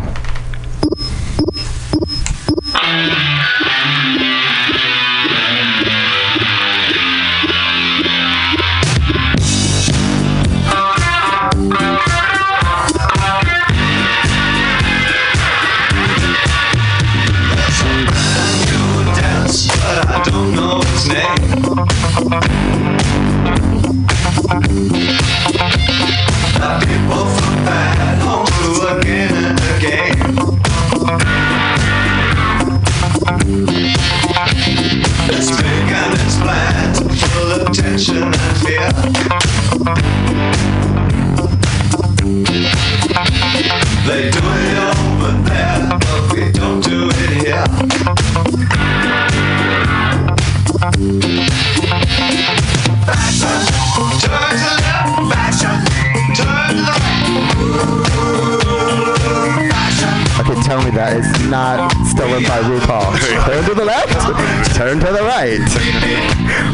Yeah, definitely. I heard that today, and I was like, I was listening to it, and I never, I never put that together, and I was like, wait, did he just say turn to the left, turn to the right, work? That really is what fashion is about, right? Just turning to the left. I mean, it is, Right. but I kind of wonder, like, if she really did kind of get it from that. Probably. I because mean- it's, it sounds like it. It's not always just been influential just with everyone. So Madonna and Gaga and even all the divas we have now, Isn't that true? Like, so they they straight up admit it. they straight up admit it. Yeah. Which, I mean, why shouldn't they? they have to be Yeah, influenced by somebody. Like, it's a homage. Just do it. Absolutely. Um, so yeah, I just think that maybe you know RuPaul should give a shout out to Mr. Ziggy here. Um, but here's my, my one of my favorite tracks. So y- Bowie actually teamed up with Queen, which I'm. You, do you know this, Philip? Queen Yeah, up with yeah. Team and released this Queen Under Pressure? Uh huh. Again, look at you, girl. Yes, bitch. and released a single that was included um, in Queen's 1982 album called Hot Space. So it was it was released on one of their albums. Um, it did reach number one on the UK singles charts, and it became Queen's second number one hit in their home country, just after Bohemian Rhapsody. Um, it, the song was played every time that Queen performed live in concert between 1981 until uh, the end of Queen's touring career in 1986. So I mean, it was that big of a song. So t- imagine to have to do a duet, which you know, some most of the time when you do duets with somebody, it's like whatever. It's Yeah. not. It doesn't define your career. But to have someone like David Bowie and Queen work together and have that be such a hit for Queen, it's pretty pretty incredible. Did you guys see the movie um, Bohemian Rhapsody? I have not seen. Yeah, I haven't either. I know. Like now, I, I mean, I, I wanted to, but now I really feel like I should since Yeah, he. I think so. I haven't seen a movie since 1947. Like I never get to that house. I'm, I'm here. I'm doing the math. I'm like, oh, this bitch. She's like, 17, 97. yeah, I just I I think it's I, we talk about all the movies we want to see, but we just never see them. It's just something we talk about. You just wait till they come out, like at on home. TV. Yeah, I think it's at the Castro Theater this week. yeah, it is. You know, I, w- I would see a movie. I would, I would love to go see that at the. Ca- I mean, how gay is that? Yeah. like going to see Bohemian Rhapsody at the Castro Theater. Um, I definitely think we need to do that. But like, did you watch the Golden Globes? yes. Yeah, yeah, yeah. I thought they were really good. Not, not, not. not okay, let me let me rephrase this. The hosts were Not so the bad. hosts. Oh my god. I was Those jokes. Sandra. Oh no, honey. It's bad. I was like, no, that that wasn't good. But I thought, like, in terms of like the nominees and who was selected, I thought that that, that it was thought out. It didn't just feel like it was just like uh, based on a popular vote. Right. Yeah. Um, and also, I think sometimes the popular vote gets split amongst popular movies, leaving the odd man out to, to come and, and win. no, absolutely true. I mean, don't don't you think that like ver- let's say the uh, the Oscars or Academy versus like Golden Globes? I feel like so many of the academies are based more like you you whoever you expect to win, which means whoever you liked the most, whatever's the most popular, seems to be what wins more. Where I feel like the Golden Globes, like they actually look a little bit deeper into the art Yeah. itself. And same with like the SAG Awards too. Yeah. Right. So I, I kind of I enjoyed that. I enjoy you know, and I thought the people that won were like you know they they deserved it. Yeah, It was there has to be a healthy balance too, because you know, like you look at people like Spielberg that are overlooked for major movies that are not just popular but also, you know, really well done. So Oh. Sometimes popularity can like work against you. No, no, abs- absolutely.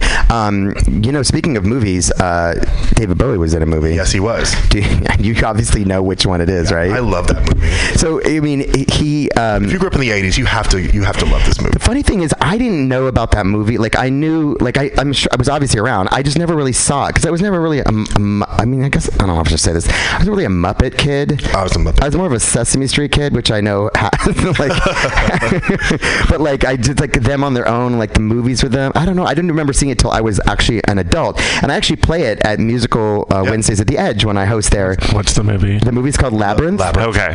And it's you know he's running around with a bunch of puppets singing. Um, he did have a career outside of music. I mean, it wasn't.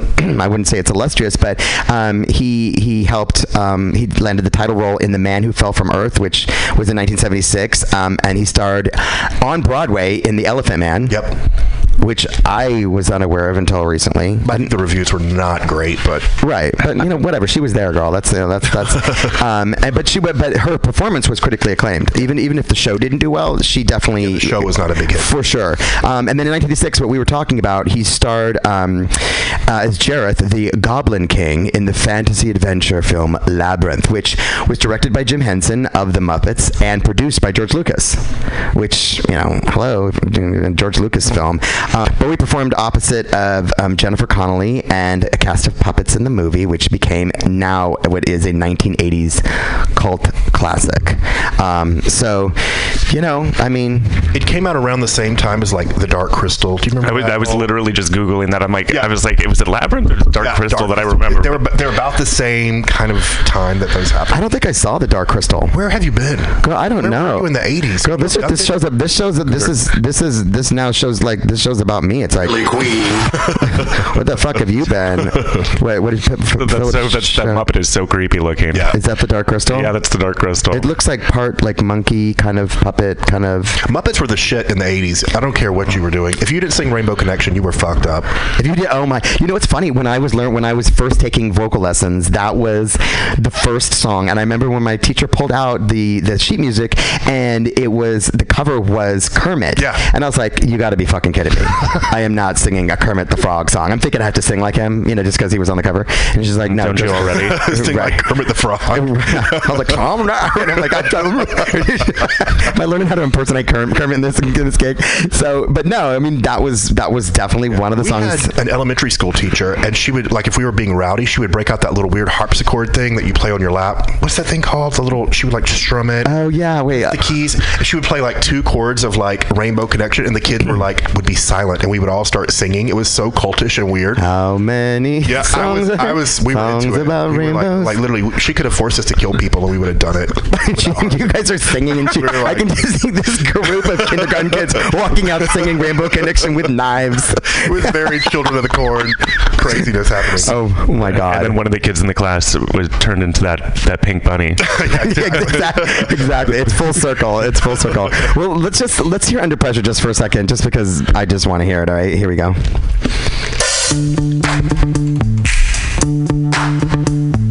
Streets.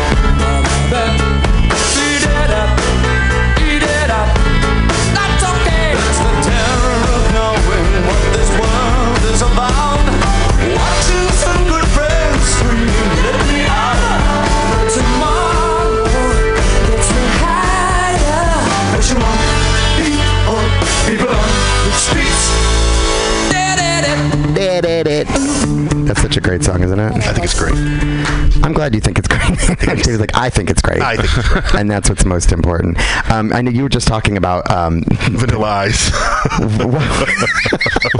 because you know what's sad is that now when I hear the beginning of that, that's I think well, yeah, that's what happens with sampling. That's why you got to pay them. It's like You hijack fuck. someone's bass line, and you you think you're gonna just keep it for yourself. I think I think they had to pay him a lot of money for that. I hope they paid him a lot of Oh money yeah, for that. literally I mean, ripped. But that was you have to remember, sampling was a new thing. It was no one knew really kind of how to how to capitalize on it, so people just pirated it. Well, it definitely reminds me of that. I also remember. It also reminds me of him being. Do you remember when they used to do uh, on Living Color? They used to do those like fake music videos Yeah. and like redo all the words. And all I remember is them doing "Ice, Ice, Baby," and he goes, because didn't he get stabbed? Yeah, he got right. stabbed. So he's like, so the so the lyrics that they changed it to is, "I said I got stabbed in the butt, but it really was a toilet paper cut." toilet paper That's all you remember. That's- all I remember. they, they did this whole thing, and they're just like, I said I got stabbed in the butt, but it really was a toilet paper cut. ding, ding, ding, ding, ding, ding. Yeah, and he really did get stabbed though. No, I. Who was it who beat his ass? There was some producer that just hung him out a window and said, "I'm going to kill you." And Some some shady music. Definitely some shady And shit. now he's got a home improvement show on HGTV. Does he really? Yeah, he does. I mean, is Totally it like is it good? It's, it's weird because you just wait for him to sing this song at any time. But Well, now I know why you don't go to movies. You're at home watching Ice Ice, Ice Ice Baby on fucking home improvement shows. I like watching people renovate homes. That's my thing. I know. Well, I, I kind of like that too, but I don't know about Vanilla Ice. I'm gonna. Like, I'm gonna. Can you just? Does he? Does he? Like, does what's he, his style? No, he really he goes in. He's a contractor now, and he just like fucking tears up the kitchen and puts in like new stuff. And it's you know Well, three years later, years later, um, Bowie recorded "Let's Dance," which is what you were talking about earlier. And this is 1993, and it contained like "Modern Love," which you remember, "China Girl," "My Little China Girl," all that stuff. Um, and "Let's Dance," I mean. That right? That's Yeah, kind of the song that that was right in the middle of me being a teenager, and probably you as well. Um, do you know the song, Philip? Yes, I know the song. You do? Yes. That's- Yeah. I'm like, who doesn't know this stuff? Right?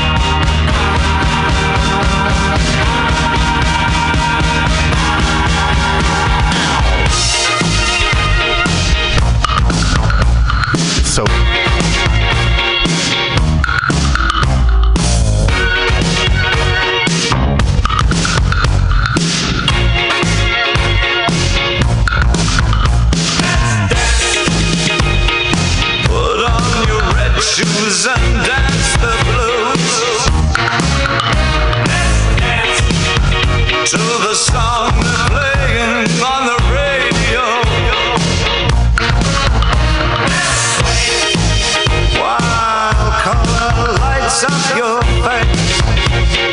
Girl, I was smoking cloves and sniffing poppers.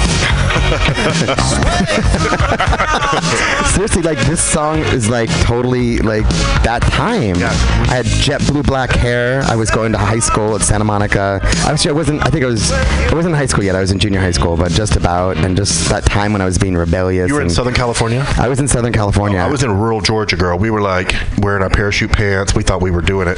Oh my God! Do you know that just reminded me that when I, because I grew up part when I was in junior high school, I was in Marina Del Rey, and Marina Del Rey is like Sounds really white. It is really white and very like straight and you know very conservative. Like it's not cool and hip.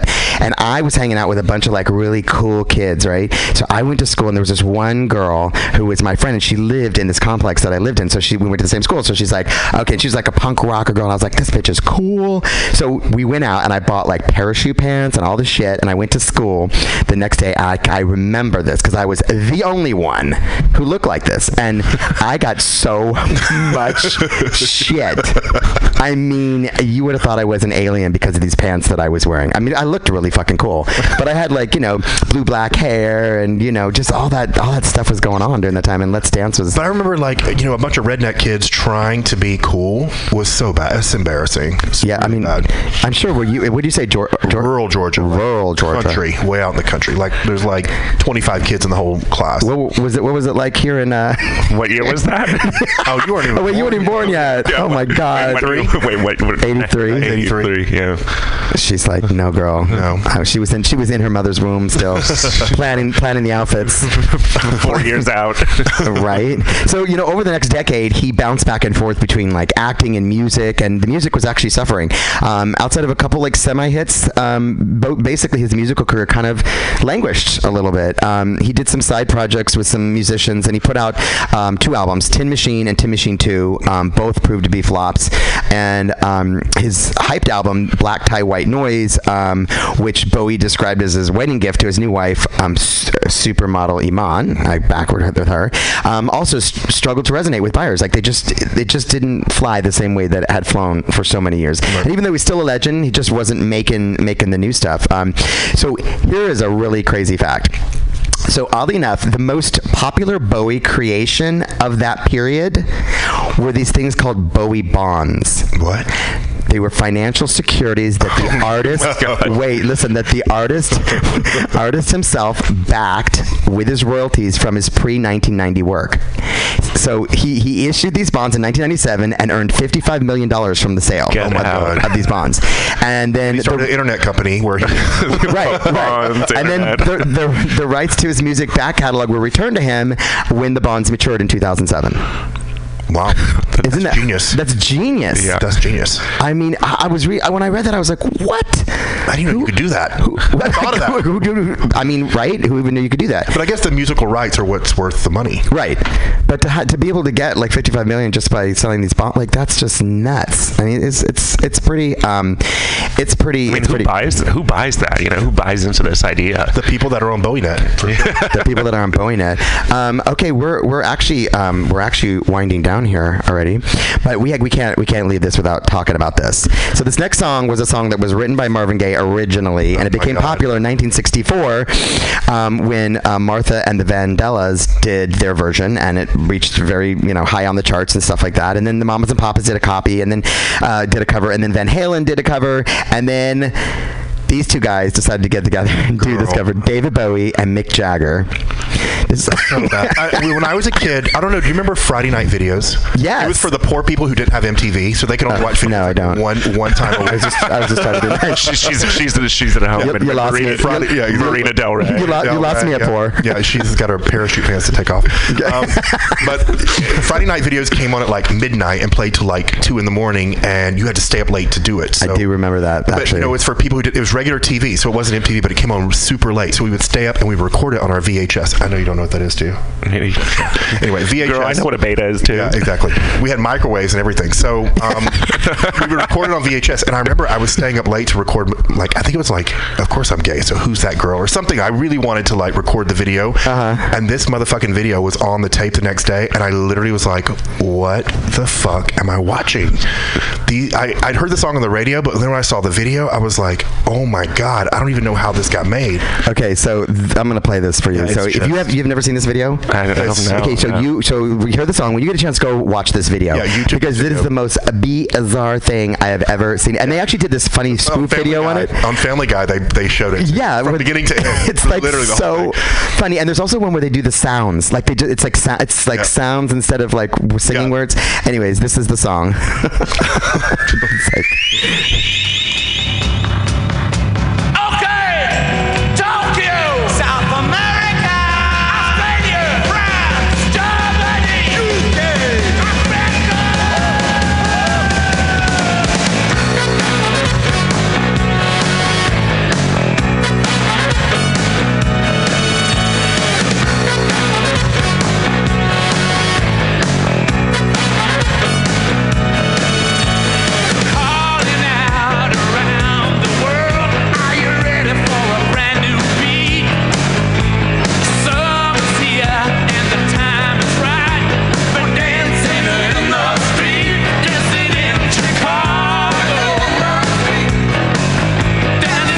song is good, right? It's just that it's just the video, which is just like what? It's so 80s, 90s. I researched this because I was so curious about it. The video was shot in one evening. They literally had no idea what they were going to do. They were just told just to wear matchy, matchy clothes. Oh my so God. they wore like, and it was just the two of them like almost kissing for the whole song, like, as close as they could possibly get without doing it. And it was just a surprise to everyone who made the video. Wow, wow. Well, Bowie released his final album called Black Star on January 8th, which was his birthday in 2016. Um, and obviously, he died two days later on January 10th. Um, and uh, the album actually ended up receiving um, a lot of awards. I don't know if you remember, I was actually voting for the because you used to vote in the in the Grammy Awards, and this was the year I remember that I was voting, and he it won Best Alternative Rock Album, Best Engineered Album, Non-Classical, Best Recording Package, and Best Rock Performance, and Best Rock Song categories, all in the Grammys.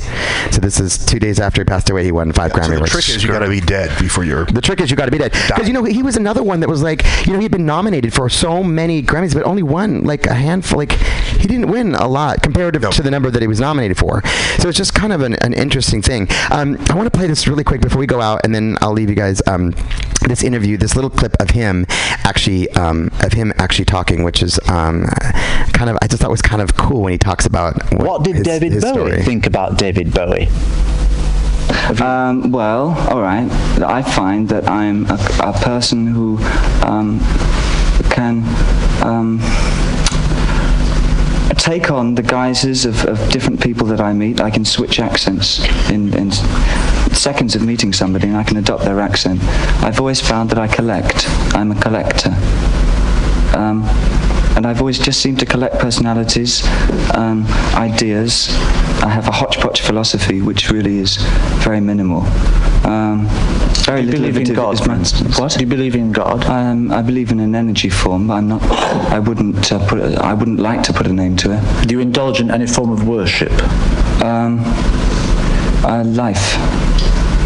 I love life very much indeed. You split people down the middle, don't you? A lot. Uh, that is to say that people are, are hostile to you, or they're indi- or they're totally indifferent. Oh, absolutely, yeah. Um, what kind of what kind of reaction do you get from the people who are are violently in favour of you? I mean, do you get fan mail? Yes, a lot. What um, is it? Scabrous or dangerous or interesting or exciting? It's very sexy. In what way? Um, well, uh, I seem to draw a lot of fantasies out of people, and a lot of the fan mail I get. A lot of it is awfully nice. I mean, they, they say, um, "How's your baby?" and "How's your wife?" and "What's your mum's name?" and things like that. And a lot, but some of them are worth framing. Can you tell us one or two of the framed ones? No, I couldn't really. No, they really are quite heavy. heavy duty letters they are. Heavy duty. Heavy duty. Uh, du- sorry, do you? So I dropped the T sometimes. you can't like understand him. I love it. Well, we're going to go on this note. Thank you so much for listening to Really Queen Radio. You know, regardless of Bowie's own sexuality, it's clear that the superstar became a revolutionary icon for the gay community, pushing all kinds of boundaries that at the time was not acceptable. I want to thank my guests tonight, David Helton and Philip Grasso. Thank you guys so much. We're going to leave with a song called This Is Not America. And I thought, well, written originally during the Reagan era, it kind of um, kind of fits right now. We will see you next week on Really Queen Radio. Thanks for listening, guys. Blossom bloom this season. Promise not to stay too long.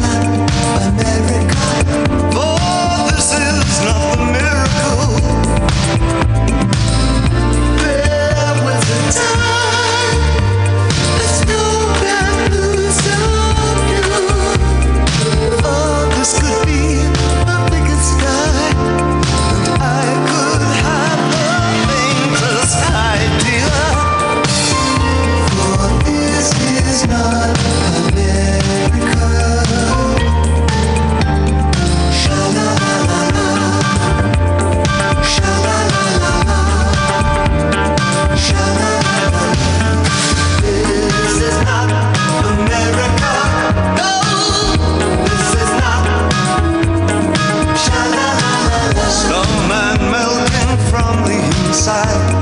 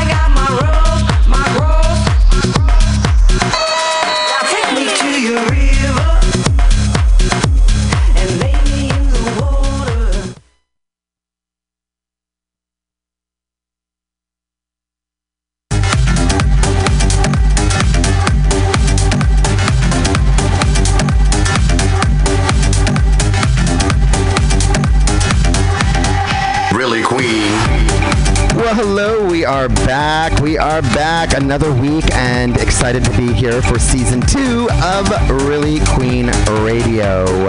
My name is Brian Kent, and we are live from San Francisco. And I have some special guests back with me once again. And we're so glad that you guys were able to make it back. Oh, Lord, really, Queen. Just right off the bat. She's excited, girl. She's right off the bat. Really, Queen. How are you guys? This is, um, so I'm sorry, I haven't even told you that. Just right here. I have David Helton, who was with us a few weeks back. Um, he is a producer. He is a DJ. He is a party promoter. He is, girl, you everything. She's a drug dealer. She's a waitress. She's an actress and a model. I she do hair. She does hair. and she does it well. You should see hers, girl. It's fierce. and uh, we have um, Philip Grasso, who is also a DJ and a producer, spinning the scene and uh, the, the men, the men's dance circuit scenes. Yes, ma'am. yes. Keeping the boys happy. Well, we're glad that you guys are back. You guys have a, uh, a, a good couple weeks since I've seen you, or Yeah. It's been, it's been so long, girl. you guys. I mean, you don't look any older. I know. you do not look. You do not look any older. Well, if you are just joining us here on Really Queen Radio, welcome. Again, we are live from San Francisco, and each week we explore a new musical artist who has helped to influence and form the LGBTQ culture as we know it today. The show was born out of a conversation I was having with a friend where I said, uh, you know, hey, do you know who this person is, or do you love the song? And this is so and so, and my friend was like, uh, who is this? And literally, it was at that point I was just like, really, Queen? or actually, what I said was, Really Queen. uh, I had the soundbite with me. Um, I, I just I, Carry your phone. I literally carried around just Just in case. I just walk up to idiots and go, "Really, Queen?" Um, but yeah, so we've born into that. Um, and we are here today talking about an artist, and these guys don't know who that artist is until I announce it. So, a couple of things. One is you can call in during the show if you'd like to speak to us at 415 550 0511. Um, Don't forget, we're on Instagram at Really Queen Radio, and our website is reallyqueenradio.com where you can find all the information on where to find our podcast. Um, we are live on Thursday nights from uh, 8 p.m. until 9 p.m. Pacific Standard Time, and then we are um, on our podcast um, platforms all basically everywhere. So um, if you have a podcast uh, uh, platform, we're there. Um, so, are you guys ready? Yeah. let's Yes, it. yes, Are you excited? I'm excited. This um, so keeping in the vein of the first season, we did a lot of um, females. So keeping in the vein this season, I'm trying to focus also on the guys. That and by the way, I want to say this. You know, um, uh, um, it's harder, I think, for a male artist to become a gay icon. Yeah.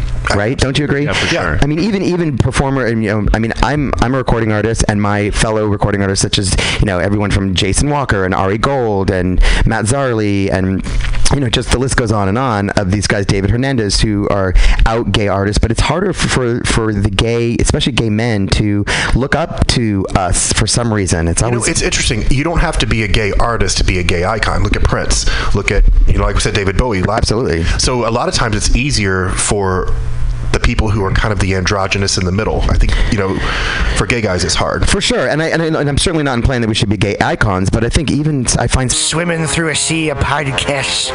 Are ye on a raft without a paddle? Well, gather around me, sea dogs, and get aboard me pirate ship as we set sail for the seas of mutinyradio.fm. From there, you can captain your own pirate ship as you sail through over 44 different shows for all of your listening pleasures. They've got live comedy to small business advice, LGBTQ friendly to sports, vinyl to gutter punk. MutinyRadio.fm has the best programming the internet ocean has to offer you. I bet my peg leg on it, or I ain't scurvy shit faced McRat.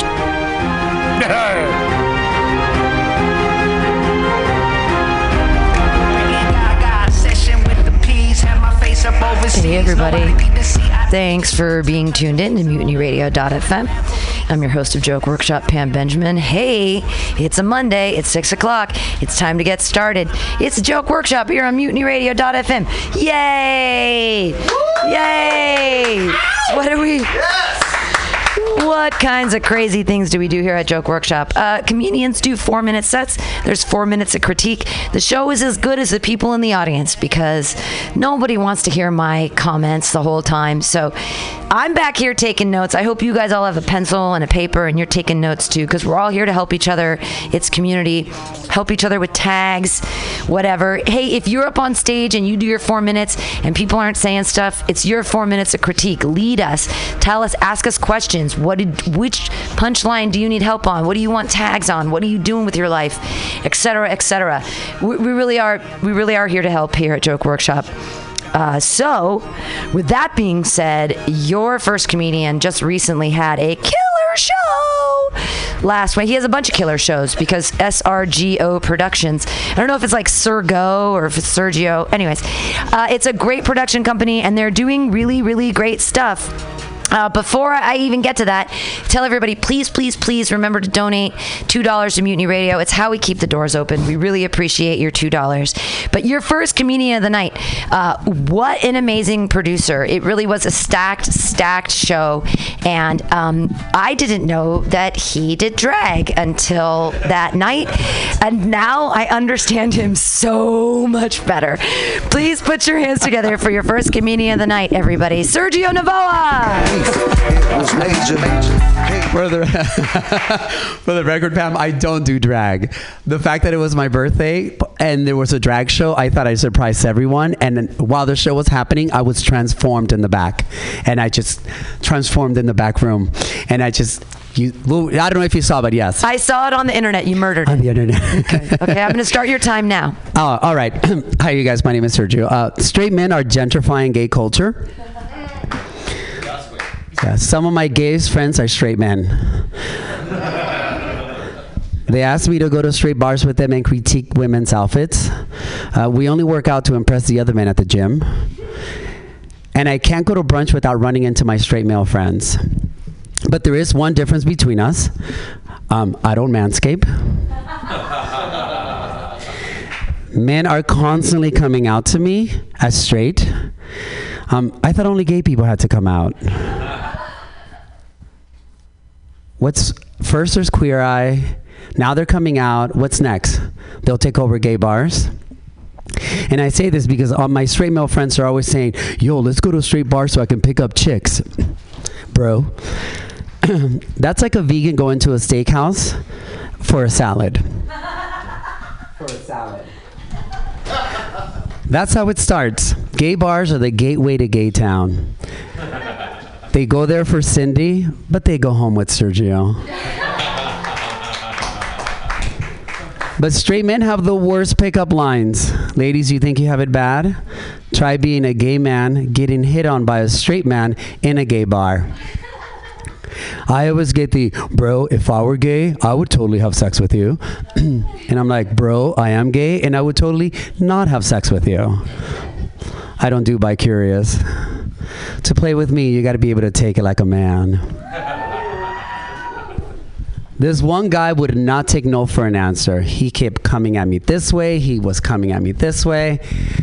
He didn't come on me, he just kept coming at me. Now, I love to travel, and if you've never been to Colombia, cancel whatever it is you're doing tomorrow and go. Colombians are some of the friendliest people. My first night there, I was offered Coke and coffee. I don't drink coffee. Yes, I don't drink coffee. oh shit, I lost where I was. Oh, also, Colombians don't have cocktails. You basically get a bottle and shot glasses. The hangover is free with purchase. They have this drink called aguardiente, which basically means bitter water. And the next day, I figured out why people, the expression uh, praying to the porcelain gods finally made sense to me. The perk, though, my, the next day, my stomach looked amazing. So I do recommend it. Uh, Disneyland is not the happiest place on earth. Puerto Vallarta is. If you've not been to Puerto Vallarta, cancel whatever it is you're doing tomorrow and go. Uh, well, it used to be, but Americans have ruined it. I think Mexico should build a wall um, just to keep us out. We're not sending our best. Now, I went to Tel Aviv to see Madonna in concert. In case you haven't figured it out, I'm gay. Um, if you have not been to Tel Aviv, cancel whatever it is you're doing tomorrow and go. Yeah. Now, if you have a UAE stamp on your passport, oh, you're looking for the the, the horn thing. If you if you have a UAE passport uh, stamp on your passport like I did, be ready to be poked, probed, and manhandled. Yes, ladies, it's like riding BART during rush hour. Now, if you've never ridden BART during rush hour, cancel whatever it is you're doing tomorrow, and get this taken care of. The Air, uh, TSA agents are very thorough with their um, screening process. I thought I was at my doctor's for my annual checkup. The only thing that was missing was turn to your left and give me two good coughs. Uh, and that's it. That's all I have. And it's when it comes to the cottage. As you can see, fully memorized. That was that was, and you finished perfectly at four minutes, Sergio. That was badass. I, that was four minutes. That was exactly four. You know how did long it took me to exactly write four that? minutes. Two hours. Ah, God damn well, you it. did exactly four minutes, and that was that was fucking killer. Uh, I welcome any, and I do have some questions in case you guys don't take me there.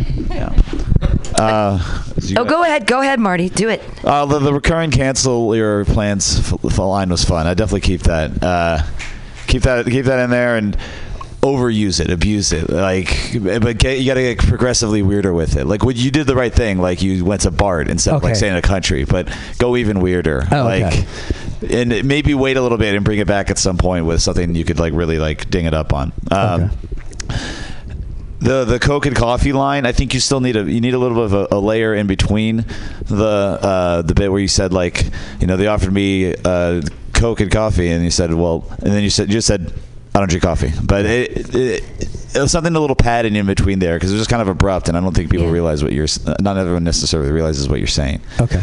Um, I like the the prayer to the porcelain god. It, it could be fun to expand on that and actually write a prayer.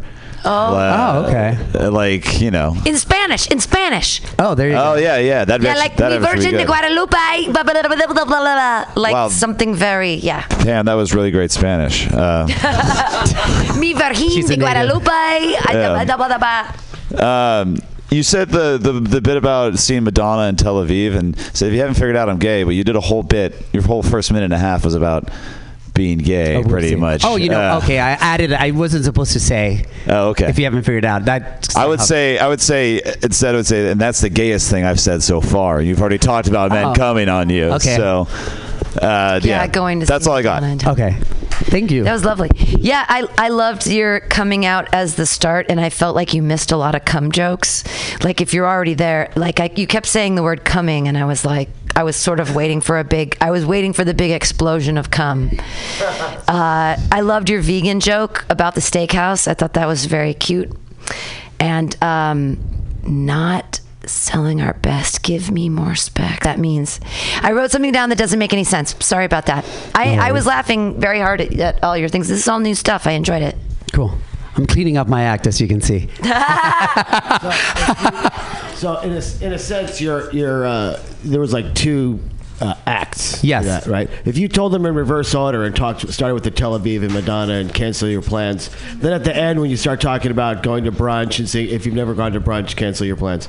I'm at gay bars. If you've never been to a gay bar, cancel your plans tomorrow. And then you can crowbar that that like you said, abuse it, like put it in there like three more times. Oh, so reverse the order. Start with the travel. And then c- c- that's when you can Okay. break it in case you haven't noticed I'm gay, and then you can after the travel stuff. Yeah, you'll get a laugh on the reveal of you being gay, even though mm-hmm. you know, like, yeah. Okay. You want to stick it in the backside of your set if you can. Always. Yeah. Easiest way to get there. Sergio, nice job, man. Um, I thought you touched on an insight that I wanted you to dive into more, which was the fact that like a lot of straight dudes, they like to imagine that if they were gay, they would get constant dick and ass. Yeah. Right. So It's totally true, by the way. like a to- yeah, totally true. no, so I thought, and that's so false, you know, because I think there's a difference between the quotes. If I were gay, all dudes would want to fuck me, and if I were gay, only the gay guys who would want to fuck me would fuck me. It's a much different number. Oh, gotcha. I think there's something interesting there. I didn't write it the right way, but just Okay. those two things. The thing that I had originally is I said straight men think that just because they're men that all gay boys want to fuck them. I'm like, not me. I don't want you to learn how to suck dick on my dick. Uh, that's taking it a little bit too far. Yeah, no. Because no, I was like, I don't want you to learn to suck dick on me. No, it's not a training yeah, wheel. By the time it's you not get a that's training what- wheel. And that's where that line, line came in where I say, by the time you get to me, you got to take it like a man. Right. Nice. But I like That's that. good. Okay. Could work that Cool. Anything else at all? Oh, I just want to say how jealous I am because in two hours you produced a high volume of punchlines to a very degree, and, and that's, a, that's, Oh. that's a nice skill set. Oh, thank you. I mean, you should see all the shit that didn't get on. you should see all those pages. Uh, any- One thing that I didn't get, like, I understand. Find a microphone, friend. Oh, sorry. Here. I don't think the cord is that long. There you go. Uh, I, I think I get the porcelain, like praying to the porcelain gods, but then I didn't understand like the whole like it made your stomach look great part. All that throwing up. The next day, I had like a perfect six pack. But yeah, okay. He's clearly doesn't have has never had an eating disorder. That's cool. Well, ne- neither have I, for the record. All the girls got that joke, but that's good. Okay, good. Yes, we did, honey. Oh, So- snap. Oh. I really uh, thoroughly enjoyed the "Take It Like a Man" as a topper right Mm-hmm. there. I don't know if you're a bottom or a top, but that's a good topper. Like to put at the bottom. Uh, but I was a little bi-curious about why you were not into the bi-curious guys. You explained it, but I think that you give like a really good three-part Lister joke in there, leading up to. You know, when you get to me, you have to be able to take it like a man. Oh, so think end with that's that and maybe for some other stuff in between. Build a little thing in there. Maybe I could do the whole thing. I don't want you to learn to suck dick on mine. Yeah. And well, maybe the training wheel dick, something Training like wheel that. dick. Okay. This is not a training wheel dick. This is a BJ, not I won't be your guinea pig dick. Yeah. Yeah. Clap wildly, everybody. Thank you. Thank you so much, you guys. Uh, sir, everybody look up on Instagram, uh, SRGO Productions. He does multiple shows every week. He has really great shows. You should check him out. You should listen to My Limited View here on Tuesdays from noon to 2 on Mutiny Radio. Your next comedian, what a joy he is. Uh, he runs F Bomb Comedy Train, which is coming up on April 26th. Get your tickets now. It is so much fucking fun. It's a train, and you get on and you drink, and then there's comedians.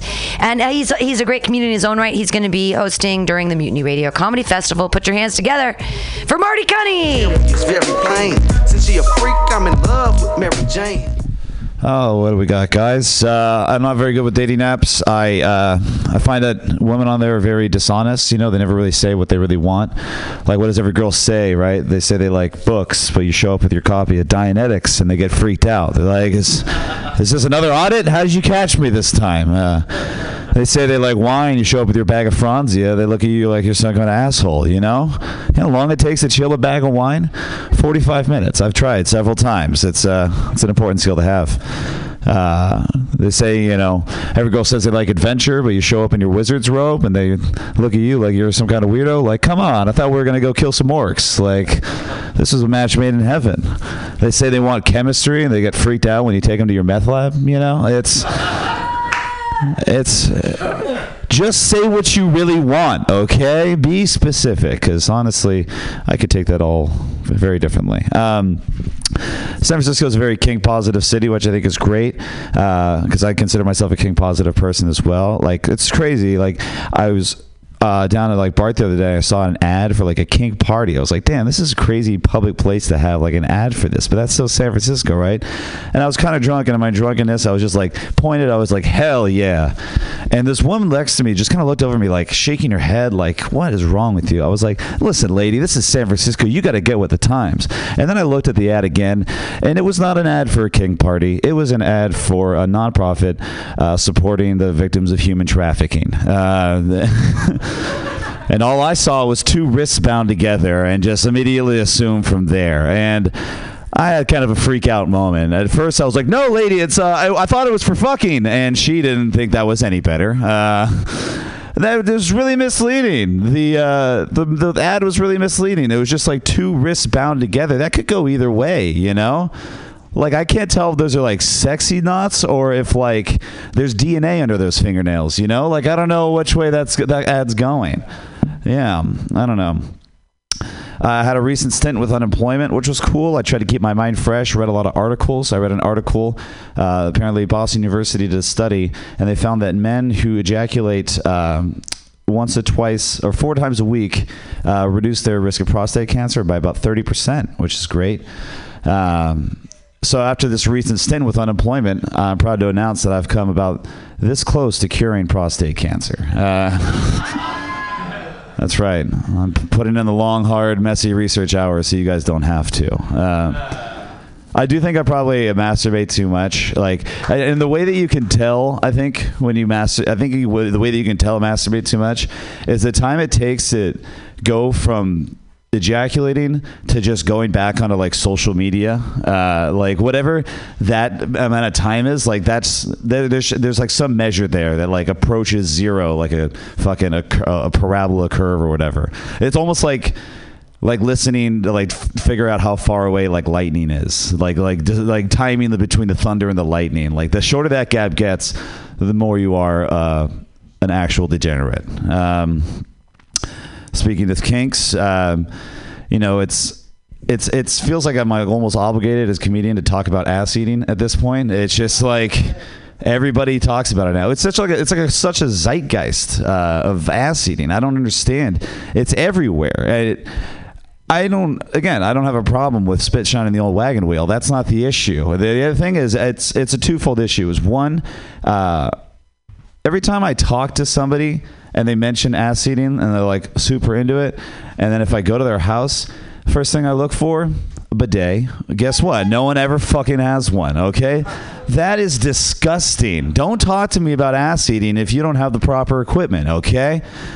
Don't ask me to eat it off the floor if you don't own a mop, huh? How about that? Let's let's think about that. Uh, number two, uh, I don't think it's not a new thing. It's just now now it's a thing that everybody talks about. Like ass eating, you should have always been eating ass. That's not a new thing. But now it's like I don't want to sound like some kind of analingus hipster. Like oh, we always used to do it, you know. Uh, Ton punch of the old, fart box. That's what my dad used to call it. You know, tossing the salad. That's what the that's what they did when they came home.